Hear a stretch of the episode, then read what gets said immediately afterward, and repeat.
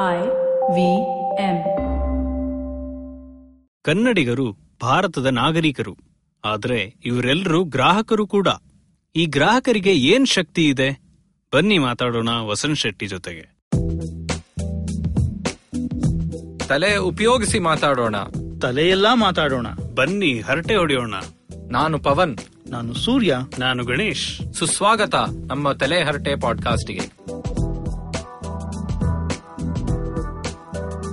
ನಮಸ್ಕಾರ. ಹರಟೆ ಅಂದ್ರೆ ಯಾರಕ್ ತಾನೇ ಇಷ್ಟ ಇಲ್ಲ? ಬೆಚ್ಚು ಕೂತ್ಕೊಂಡು ಕಾಫಿನೋ ಟೀನೋ ಕುಡ್ಕೊಂಡು ಜೊತೆಗೆ ಕಡ್ಲೆಕಾಯಿ ಕಡ್ಲೆಪುರಿ ಇದ್ರೆ ಇನ್ನೂ ಚಂದ. ಅದು ಇದು. ಮಳೆ ಬೆಳೆ ಅವರು ಇವ್ರು. ಹೀಗೆ ಲಂಗು ಲಗಾಮಿಲ್ದೆ ನಡೆಸೋ ಹರಟೆಗೆ ತಲೆ ಬೇರೆ ಸೇರ್ಕೊಂಡ್ರೆ ಹೇಗಿರುತ್ತೆ? ನೀವು ಸಿನಿಮಾ ನೋಡಕ್ ಹೋದ್ರೆ ನೀವು ಬರೀ ವೀಕ್ಷಕರ ಇಲ್ಲ ಗ್ರಾಹಕರ. ಎರಡ್ ಸಾವಿರದ ಹತ್ತೊಂಬತ್ ಬಂದಾಯ್ತು ಕರ್ನಾಟಕದಲ್ಲಿ ಎಲ್ಲಾ ಕಡೆ ಎಟಿಎಂ ಸಹ ಕನ್ನಡದಲ್ಲಿ ಉಪಯೋಗಿಸಕ್ ಆಗಲ್ಲ ಕನ್ನಡದಲ್ಲಿ ಬ್ಯಾಂಕ್ ಚಲಾನ್ ಕೂಡ ಸಿಗೋದಿಲ್ಲ ನಿಮಗೆ. ಕೇಂದ್ರ ಸರ್ಕಾರದ ಪಬ್ಲಿಕ್ ಸರ್ವಿಸ್ನ ನೀವು ಕನ್ನಡದಲ್ಲಿ ಪಡಿಬೇಕು ಅಂದ್ರೆ ತುಂಬಾ ಕಷ್ಟ. ಕನ್ನಡ ಗ್ರಾಹಕರ ಶಕ್ತಿಯಿಂದ ಇದನ್ನೆಲ್ಲ ಪರಿವರ್ತಿಸಬಹುದಾ? ಮುನ್ನೋಟದ ವಸಂತ್ ಶೆಟ್ಟಿ ಅವರು ನಮ್ಮ ತಲೆಹರಟೆ ಪಾಡ್ಕಾಸ್ಟ್ಗೆ ಎರಡನೇ ಸಲ ಗೆಸ್ಟ್ ಆಗಿ ಬಂದಿದ್ದಾರೆ. ನಮ್ಮ ಮೊದಲನೇ ಎಪಿಸೋಡ್ ಅಲ್ಲಿ ಕರ್ನಾಟಕದಲ್ಲಿ ಡಬ್ಬಿಂಗ್ ಬ್ಯಾನ್ ಇಂದ ಡಬ್ಬಿಂಗ್ ಬೇಕು ಅನ್ನೋ ಸ್ಥಿತಿಗೆ ನಾವು ಹೇಗ್ ಬಂದ್ವಿ ಅನ್ನೋದನ್ನ ತಿಳಿಸ್ಕೊಟ್ರು. ಇವತ್ತು ಕನ್ನಡ ಗ್ರಾಹಕರ ಪ್ರಯತ್ನಗಳ ಬಗ್ಗೆ ಮಾತಾಡಕ್ಕೆ ಮತ್ತೆ ಬಂದಿದ್ದಾರೆ. ವಸಂತ್ ಶೆಟ್ಟಿ ಅವರು ಒಬ್ಬರು ಐಟಿ ಪ್ರೊಫೆಷನಲ್ ಮತ್ತೆ ಕನ್ನಡ ಮತ್ತು ಕನ್ನಡಿಗರ ಸಮಸ್ಯೆಗಳ ಬಗ್ಗೆ ಚಿಂತನೆ ನಡೆಸ್ತಾರೆ. ಇವರು ಬೆಂಗಳೂರಿನ ಎನ್ಆರ್ ಕಾಲೋನಿಯಲ್ಲಿ ಮುನ್ನೋಟ ಅನ್ನೋ ಒಂದು ಬುಕ್ ಸ್ಟೋರ್ ಕೂಡ ಸ್ಥಾಪಿಸಿದ್ದಾರೆ. ಈ ಮುನ್ನೋಟದಲ್ಲಿ ಪ್ರತಿ ಭಾನುವಾರ ಹಲವಾರು ವಿಷಯಗಳ ಮೇಲೆ ಕನ್ನಡದಲ್ಲಿ ಆಳವಾದ ಚರ್ಚೆಗಳನ್ನ ನಡೆಸ್ತಾರೆ. ಬನ್ನಿ ಇವರೊಂದಿಗೆ ಮಾತಾಡೋಣ ಒಂದು ಸಣ್ಣ ಬ್ರೇಕಿನ ನಂತರ How many times have you motivated yourself to improve your sleep, or lose weight, or be more productive? How many times have you failed? Hi, my name is Ashton Doctor. Tune into my show, The Habit Coach Podcast, where we focus on creating small, tiny habits to improve your life instead of those big, impossible tasks. So make listening to me a habit every Monday, Wednesday, and Friday on the IVM Podcast app or ivmpodcast.com or on your favorite podcasting app.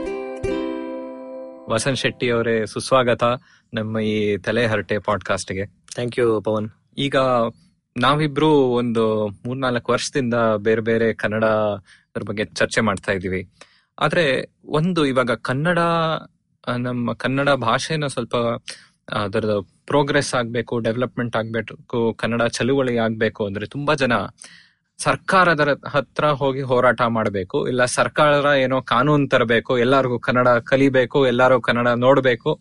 ಹಂಗ್ ಮಾಡಿದ್ರೆ ನಮ್ಮ ಭಾಷೆ ಉದ್ಧಾರ ಆಗತ್ತೆ ಅಂತ ನಮಗೊಂದು ಅಭಿಪ್ರಾಯ.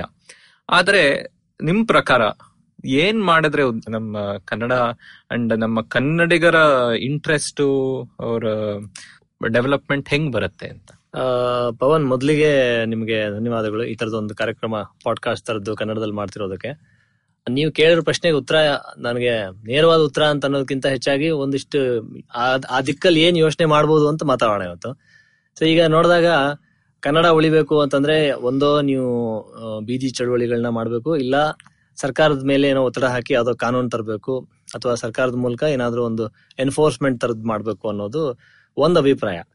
ಅದು ಪೂರ್ತಿಯಾಗಿ ತಪ್ಪು ಅಂತಾನೂ ಅಲ್ಲ. ಕೆಲವು ವಿಷಯಗಳಲ್ಲಿ ಸರ್ಕಾರಕ್ಕೂ ಒಂದು ಪಾತ್ರ ಇದೆ ಅಥವಾ ಕೆಲವೊಮ್ಮೆ ಬೀದಿ ಚಳುವಳಿಗಳು ಒಂದು ಪ್ರೆಷರ್ ಗ್ರೂಪ್ ತರ ಕೆಲಸ ಮಾಡೋದ್ರಿಂದ ಅದರ ಒಂದು ನೆಸೆಸಿಟಿ ಕೂಡ ಇದೆ ಅಂತ ರೋಲ್ ಇದೆ. ರೋಲ್ ಇದೆ. ಆದ್ರೆ ಅದಕ್ಕೆ ಹೊರತಾಗಿ ಸಾಕಷ್ಟು ಜನರಲ್ಲಿ ಇರೋಂತ ಒಂದು ಪ್ರಶ್ನೆ ಏನು ಅಂತಂದ್ರೆ ನಾನು ಒಬ್ಬ ಕನ್ನಡಿಗಾಗಿ ಏನ್ ಮಾಡಬಹುದು ಇವತ್ತು ಎಷ್ಟೋ ಏನೋ ನನ್ನ ಕನ್ನಡದ ಮುಂದೆ ಕನ್ನಡದ ಬಗ್ಗೆ ನನ್ಗೇನೋ ಒಂದಿಷ್ಟು ಕನ್ಸರ್ನ್ಸ್ ಇದೆ ಕಾಳಜಿ ಇದೆ. ಮತ್ತೆ ಕನ್ನಡದ ಮುಂದೆ ಒಂದಿಷ್ಟು ಸಮಸ್ಯೆ ಇದೆ ಅಥವಾ ಕನ್ನಡಕ್ಕೆ ಒಂದಿಷ್ಟು ತೊಂದರೆ ಆಗ್ತಿದೆ ಅಂತ ನನಗೆ ಅನಿಸ್ತಾ ಇದೆ. ಅದಕ್ಕೆ ನಾನು ಒಬ್ಬ ವ್ಯಕ್ತಿಯಾಗಿ, ಒಬ್ಬ ಕನ್ನಡದವನಾಗಿ ನಾನು ಏನ್ ಮಾಡ್ಬೋದು ಅನ್ನೋದು ಹೆಚ್ಚಾಗಿ ಬರುವಂತ ಪ್ರಶ್ನೆ. ಈ ಪ್ರಶ್ನೆಗೆ ನನಗನ್ಸೋದು ಏನಂತಂದ್ರೆ, ಈಗ ನೀವು ಕೇಳಿದ್ರೆ ಆಗ್ಲೇ, ಕನ್ನಡಿಗರ ಇಂಟ್ರೆಸ್ಟ್ನ ನೋಡ್ಕೊಳ್ಳುವಂಥದ್ದು ಅಥವಾ ನಮ್ಮ ಹಿತಾಸಕ್ತಿ ಕಾಪಾಡ್ಕೊಳ್ಳೋದು ಹೇಗೆ ಅನ್ನೋ ಪ್ರಶ್ನೆ ಬಂದ್ರೆ, ಅದಕ್ಕೆ ಉತ್ತರ ಒಂದಿಷ್ಟು ಪಾಲಿಟಿಕ್ಸ್ ಅಲ್ಲೂ ಇದೆ. ಅದು ಬಹಳ ದೊಡ್ಡ ಚರ್ಚೆ. ಅದು ಅದ್ರ ಬಗ್ಗೆ ಹೋಗೋದಕ್ಕಿಂತ ಹೆಚ್ಚಾಗಿ ನಾವು ಒಬ್ಬ ಕನ್ನಡಿಗಾಗಿ, ಒಬ್ಬ ವ್ಯಕ್ತಿಯಾಗಿ ಏನ್ ಮಾಡ್ಬೋದು ನೋಡೋದಾದ್ರೆ, ನನಗೆ ಒಂದು ವಿಷಯ ನಿಮ್ ಮುಂದೆ ಹೇಳ್ಬೇಕು ಅನ್ಸುತ್ತೆ. ಅದೇನಂದ್ರೆ ಈಗ ನಾವು ತೊಂಬತ್ತೊಂದರಲ್ಲಿ ಗ್ಲೋಬಲೈಸೇಷನ್ ಅಂತ ಒಂದೇನು ಜಾಗತೀಕರಣಕ್ಕೆ ತೆರೆದುಕೊಂಡ್ವಿ.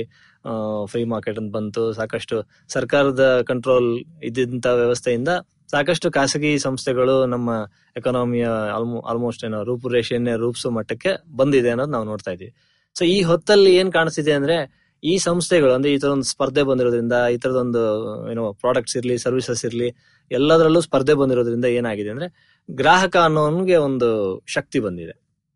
ಯಾಕಂದ್ರೆ ಎಲ್ಲರೂ ಒಬ್ಬ ಕನ್ಸ್ಯೂಮರ್ ಅಥವಾ ಗ್ರಾಹಕನ ಬೇಕು ಬೇಡ ಈಡೇರಿಸಬೇಕು, ಯಾಕಂದ್ರೆ ನನ್ಗೆ ಬಿಸ್ನೆಸ್ ಬೇಕು ಅನ್ನೋ ಕಾರಣಕ್ಕೆ. ಸೊ ಆ ಗ್ರಾಹಕ ಇನ್ಯಾರು? ನಾವೇ ಅದಲ್ಲ. ನಾನು ಒಬ್ಬ ಗ್ರಾಹಕ, ನೀವು ಒಬ್ಬ ಗ್ರಾಹಕ, ಅಥವಾ ಕನ್ನಡದ ಬಗ್ಗೆ ಏನಾದ್ರೂ ಒಂದ್ ಸ್ವಲ್ಪ ಕಾಳಜಿ ಇದೆ ಕನ್ಸರ್ನ್ಸ್ ಇದೆ ಅಂತ ಹೇಳ್ಕೊಳ್ಳೋನು ಒಬ್ಬ ಗ್ರಾಹಕನೇ. ಹಾಗಾಗಿ ಈ ಗ್ರಾಹಕ ಅನ್ನೋನು ಒಬ್ಬ ನೀವು ಒಂದ್ ಶಕ್ತಿ ಅಂತ ನೀವು ಅದನ್ನ ಕನ್ಸಿಡರ್ ಮಾಡಿದ್ರೆ ಅವನಿಗಿರುವಂತ ಶಕ್ತಿಯ ಬಳಸ್ಕೊಂಡೇ ಮಾರುಕಟ್ಟೆಯಲ್ಲಿ ಕನ್ನಡನ ನಿಲ್ಲಿಸುವಂತ ಸಾಕಷ್ಟು ಕೆಲಸ ಮಾಡಬಹುದು ಅನ್ನೋದು ನನ್ನ ಅನಿಸಿಕೆ ಸೊ ಇವಾಗ ಕನ್ನಡ ಅಂದ್ರೆ ಬರೀ ನಾವು ಕನ್ನಡ ಜನರು ಅಂದ್ರೆ ಕನ್ನಡಿಗರು ಅಂದ್ರೆ ನಾವು ಬರೀ ಮಾತದಾರ ಅಲ್ಲ. ವೋಟರ್ಸ್ ಅಲ್ಲ ಅಂದ್ರೆ ಗ್ರಾಹಕರು. ಸೊಸೈಟಿನಲ್ಲಿ ನಾವು ಇಂಡಿವಿಜುವಲ್ಸ್ ಸೊ ಬೇರೆ ಬೇರೆ ತರ ನಮ್ಮ ಹಕ್ಕಿದೆ ಬೇರೆ ಬೇರೆ ತರ ನಮ್ಮ ಪವರ್ ಇದೆ ಅಂತ ಹೇಳ್ತಾ ಇದ್ದೀರಾ ನೀವು? ಸೊ ವಸಂತ್ ಅವರೇ ಈ ಕನ್ನಡ ಗ್ರಾಹಕರ ಶಕ್ತಿ ಅಂತ ಹೇಳ್ಬೋದು. ಅದರಲ್ಲಿ ನಿಮ್ದು ತುಂಬಾನೇ ಸಕ್ರಿಯವಾಗಿ ನೀವು ಪಾಲ್ಗೊಂಡಿದ್ದೀರಾ ಆ ಮೂಮೆಂಟ್ ಅಲ್ಲಿ ಅದ್ರ ಬಗ್ಗೆ ನಿಮ್ ಸ್ವಲ್ಪ ಅನುಭವ ಹೇಗಿತ್ತು ಅಂತ ಸೊ ಈಗ ಈ ಅನುಭವದಕ್ಕಿಂತ ಮುಂಚೆ ನಾ ಇದೊಂದು ಒಂದು ಫ್ರೇಮ್ ವರ್ಕ್ ಅಲ್ಲಿ ಇದನ್ನ ಹೇಳೋದಾದ್ರೆ ಈಗ ನಿಮ್ಗೆ ಬಹುತೇಕ ದೇಶಗಳಲ್ಲಿ ಲ್ಯಾಂಗ್ವೇಜ್ ಪ್ಲಾನಿಂಗ್ ಅಂತ ಮಾಡ್ತಾರೆ. ಹೆಚ್ಚಾಗಿ ಲ್ಯಾಂಗ್ವೇಜ್ ಪ್ಲಾನಿಂಗ್ ಸರ್ಕಾರದ ಅಡಿಯಲ್ಲಿ ಅಥವಾ ಸರ್ಕಾರ ಮಾಡುವಂತ ಕೆಲಸ ಅಂತಾನೆ ನೋಡ್ತಾರೆ. ಲ್ಯಾಂಗ್ವೇಜ್ ಪ್ಲಾನಿಂಗ್ ಅಲ್ಲಿ ಒಂದು ಸ್ವಲ್ಪ ಸ್ಟೇಟಸ್ ಪ್ಲಾನಿಂಗ್ ಇದೆ ಕಾರ್ಪಸ್ ಪ್ಲಾನಿಂಗ್ ಇದೆ, ಮತ್ತೆ ಅಕ್ವಿಸಿಷನ್ ಪ್ಲಾನಿಂಗ್ ಅಂತ ಇದೆ. ಅಂದ್ರೆ ನಿಮ್ ಭಾಷೆ ಎಲ್ಲೆಲ್ಲಿ ಬೆಳೆಸ್ತಾ ಇದ್ರಿ? ಮಾಧ್ಯಮದಲ್ಲಿ ಬೆಳೆಸ್ತಾ ಇದ್ದೀರಾ? ಶಿಕ್ಷಣದಲ್ಲಿ ಬೆಳೆಸ್ತಾ ಇದ್ದೀರಾ? ಮನೋರಂಜನೆ ಬೆಳೆಸ್ತಾ ಇದ್ದೀರಾ? ಆಡಳಿತಕ್ಕೆ ಬೆಳೆಸ್ತಾ ಇದ್ದೀರಾ? ಕೋರ್ಟ್ ಅಲ್ಲಿ ಬೆಳೆಸ್ತಾ ಇದ್ದೀರಾ? ಈ ಈ ರೀತಿ ಒಂದೊಂದ್ರಲ್ಲೂ ನಿಮ್ಮ ಭಾಷೆಯ ಒಂದು ಮಟ್ಟ ಎಲ್ಲಿದೆ? ಅಲ್ಲೇನಾದ್ರೂ ಗ್ಯಾಪ್ಸ್ ಇದೆಯಾ? ಇಲ್ವೇ ಇಲ್ವಾ?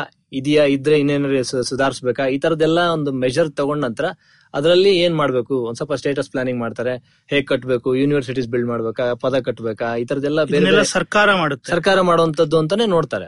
ಇದ್ರಲ್ಲಿ ಒಂದ್ ನಾನು ಹೇಳ್ಬೇಕಂದ್ರೆ ಈಗ ಯುರೋಪ್ ಅಲ್ಲಿ ಇವಾಗ ನ್ಯಾಷನಲಿಸಂ ಅಂತ ಬಂದಿದ್ದೆ ಹಾ. ಸ್ವಲ್ಪ ಲ್ಯಾಂಗ್ವೇಜ್ ಮೇಲೆ. ಫಸ್ಟ್ ಜರ್ಮನಿನಲ್ಲಿ ಬೇರೆ ಬೇರೆ ದೇಶಗಳಾಗಿತ್ತು ಬೇರೆ ಬೇರೆ ಕಿಂಗ್ಡಮ್ಸ್ ತರ ಇತ್ತು. ಇಲ್ಲ ನಾವೆಲ್ಲ ಜರ್ಮನ್ ನಾವೆಲ್ಲ ಒಂದೇ ಭಾಷೆ ಮಾತಾಡ್ತೀವಿ ಒಂದೇ ನಮ್ಮ ಸಂಸ್ಕೃತಿ ಒಂದೇ ನಮ್ಮ ಹಿಸ್ಟ್ರಿ ಒಂದೇ ಅನ್ಬಿಟ್ಟು ಜನರು ಒಟ್ಟು ಬಂದಿರೋದ್ರಿಂದ ಆಮೇಲಿಂದ ನನ್ ನನ್ ಗೆಸ್ ಏನು ಅಂದ್ರೆ ಈ ಲ್ಯಾಂಗ್ವೇಜ್ ಪ್ಲಾನಿಂಗ್ ಅದ್ರ ಇಂಪಾರ್ಟೆನ್ಸ್ ಸ್ವಲ್ಪ ಜಾಸ್ತಿ ಆಗೋಯ್ತು. ಯಾಕಂದ್ರೆ ನಾವು ಲ್ಯಾಂಗ್ವೇಜ್ ಇಂದಾನೇ ನಾವು ಒಟ್ಟಿಗೆ ಬಂದಿದೀವಿ. ಸೊ ನಮ್ಮ ಲ್ಯಾಂಗ್ವೇಜ್ ಉದ್ದಾರ ಆದ್ರೇನೆ ನಾವು ಉದ್ದಾರ ಆಗ್ತೀವಿ ಅಂತ ಸ್ವಲ್ಪ ಇದು ಬಂದಿರೋದು. ಆದ್ರೆ ಅದು ಆ ಕಾಲದಿಂದ. ಇವಾಗ ನಮ್ಮ ಇಂಡಿಯಾ ನೋಡಿದ್ರೆ ಭಾಷೆ ಬರೀ ಒಂದು. ನಾವು ಒಟ್ಟಿಗೆ ಬಂದಿರೋದು ಸಂಸ್ಕೃತಿ ಬೇರೆ ಇರುತ್ತೆ. ಒಂದು ಸಿವಿಲೈಸೇಷನ್ ತರಾನೇ ಬಂದಿರೋದು ಅಲ್ವಾ? ಸೊ ನೀವ್ ಹೇಳೋ ತರ ನಾವು ಗ್ಲೋಬಲೈಸೇಷನ್ ಒಂದಾಗಿದೆ. ಪ್ಲಸ್ ನಮ್ ಇಂಡಿಯಾನು ಸ್ವಲ್ಪ ಬೇರೆ ನಾವು. ನಮ್ ಲಿಂಗ್ವಿಸ್ಟಿಕ್ ಸ್ಟೇಟ್ಸ್ ಮಾಡಿದೀವಿ. ಆದ್ರೆ ನಾವು ಸ್ವಲ್ಪ ಬೇರೆ ತರ ಇದೀವಿ. ಸೊ ನೀವ್ ಹೇಳೋ ತರ ಬರೀ ಸರ್ಕಾರದ ಬಗ್ಗೆ ಲ್ಯಾಂಗ್ವೇಜ್ ಪ್ಲಾನಿಂಗ್ ನೋಡ್ಕೊಂಡು ಹೋಗ್ತಾ ಇದ್ರೆ ಅಂದ್ರೆ ಈಗ ನಾನು ಹೇಳಕೊಟ್ಟಿದ್ದೇನೆ ಅಂದ್ರೆ ಈಗ ನಮ್ಮ ಕರ್ನಾಟಕ ಸರ್ಕಾರ ಅಂತಾನು ಬಂತು. ಯಾವಾಗ? ಸಾವಿರದ ಒಂಬೈನೂರ ಐವತ್ತಾರರಲ್ಲಿ ಅಂತ ಅಲ್ಲಿಂದ ಸರ್ಕಾರನು ಲ್ಯಾಂಗ್ವೇಜ್ ಪ್ಲಾನಿಂಗ್ ಅಲ್ಲಿ ಒಂದಿಷ್ಟು ಕೆಲಸ ಮಾಡಿದೆ. ಅಂದ್ರೆ ಸರ್ಕಾರದ ಆಡಳಿತ ಭಾಷೆ ಕನ್ನಡ ಅಂತ ಮಾಡಿದ್ರು. ಅಥವಾ ಸರ್ಕಾರನೇ ಐವತ್ ಸಾವಿರ ಶಾಲೆಗಳು ನಡೆಸ್ತಾ ಇದೆ ಆ ಶಾಲೆಗಳೆಲ್ಲ ಹೆಚ್ಚಾಗಿ ಕನ್ನಡ ಮಾಧ್ಯಮದಲ್ಲಿದೆ ಅದ್ರ ಮೂಲಕ ಮಕ್ಕಳಿಗೆ ಕನ್ನಡದಲ್ಲಿ ಶಿಕ್ಷಣ ಕೊಡೋ ತರದ್ದು ಒಂದು ಮಾಡಿದ್ರು. ಇದ್- ಇದೆಲ್ಲ ಲ್ಯಾಂಗ್ವೇಜ್ ಪ್ಲಾನಿಂಗ್ ಎಕ್ಸಸೈಸಸ್ ಆದ್ರೆ ಬಿಯಾಂಡ್ ದಿಸ್ ಯಾಕೆ ನೋಡ್ಬೇಕಾಗಿದೆ ಅಂತಂದ್ರೆ ತೊಂಬತ್ತೊಂದರ ಗ್ಲೋಬಲೈಸೇಷನ್ ಜೊತೆಗೆ ಒಂದು ಎರಡ್ ಮೂರು ದೊಡ್ಡ ದೊಡ್ಡ ಬದಲಾವಣೆಗಳಾಗಿದ್ದಾವೆ ಒಂದ್ ಕಡೆ ರಾಪಿಡ್ ಸ್ಕೇಲ್ ಅಲ್ಲಿ ಒಂದ್ ರೀತಿಲಿ ನಮ್ಮ ಸಿಟೀಸ್ ಎಲ್ಲ ಬೆಳೆದಿದೆ. ಅದ್ರ ಜೊತೆಗೆ ಟೆಕ್ನಾಲಜಿಲಿ ಬಹಳ ದೊಡ್ಡ ಬದಲಾವಣೆಗಳಾಗಿದ್ದಾವೆ ಅಂದ್ರೆ ಒಂದ್ ಭಾಷೆನ ನೀವು ಹೇಗೆ ಆಕ್ಸೆಸ್ ಮಾಡ್ತೀರಿ ಹೇಗೆ ಅದ್ರಲ್ಲಿ ಏನಾದ್ರು ಪಡ್ಕೊಳ್ತೀರಿ ಅನ್ನೋ ಒಂದು ವಿಧಾನ ಏನಿದೆ ಅದು ತುಂಬಾ ಬದಲಾಗಿದೆ. ಹೌದು.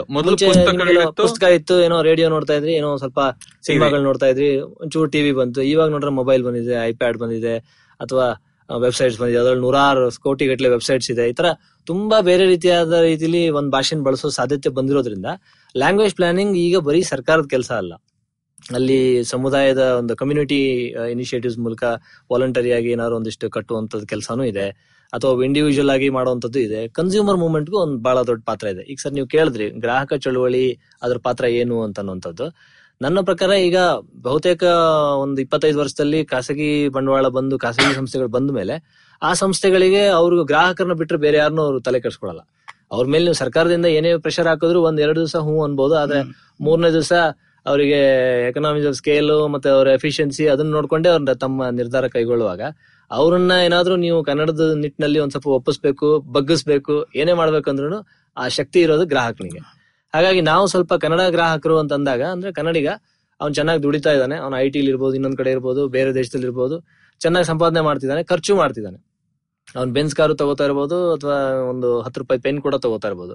ಬಟ್ ಆ ಶಕ್ತಿ ಬಳಸ್ಕೊಂಡು ನೀವು ಮಾರುಕಟ್ಟೆಯಲ್ಲಿ ಅವನ ಮೂಲಕ ಕನ್ನಡನ ನಿಲ್ಸೋದಕ್ಕಾಗತ್ತಾ ಅಂತ ನೋಡಿದ್ರೆ ಆಗತ್ತೆ.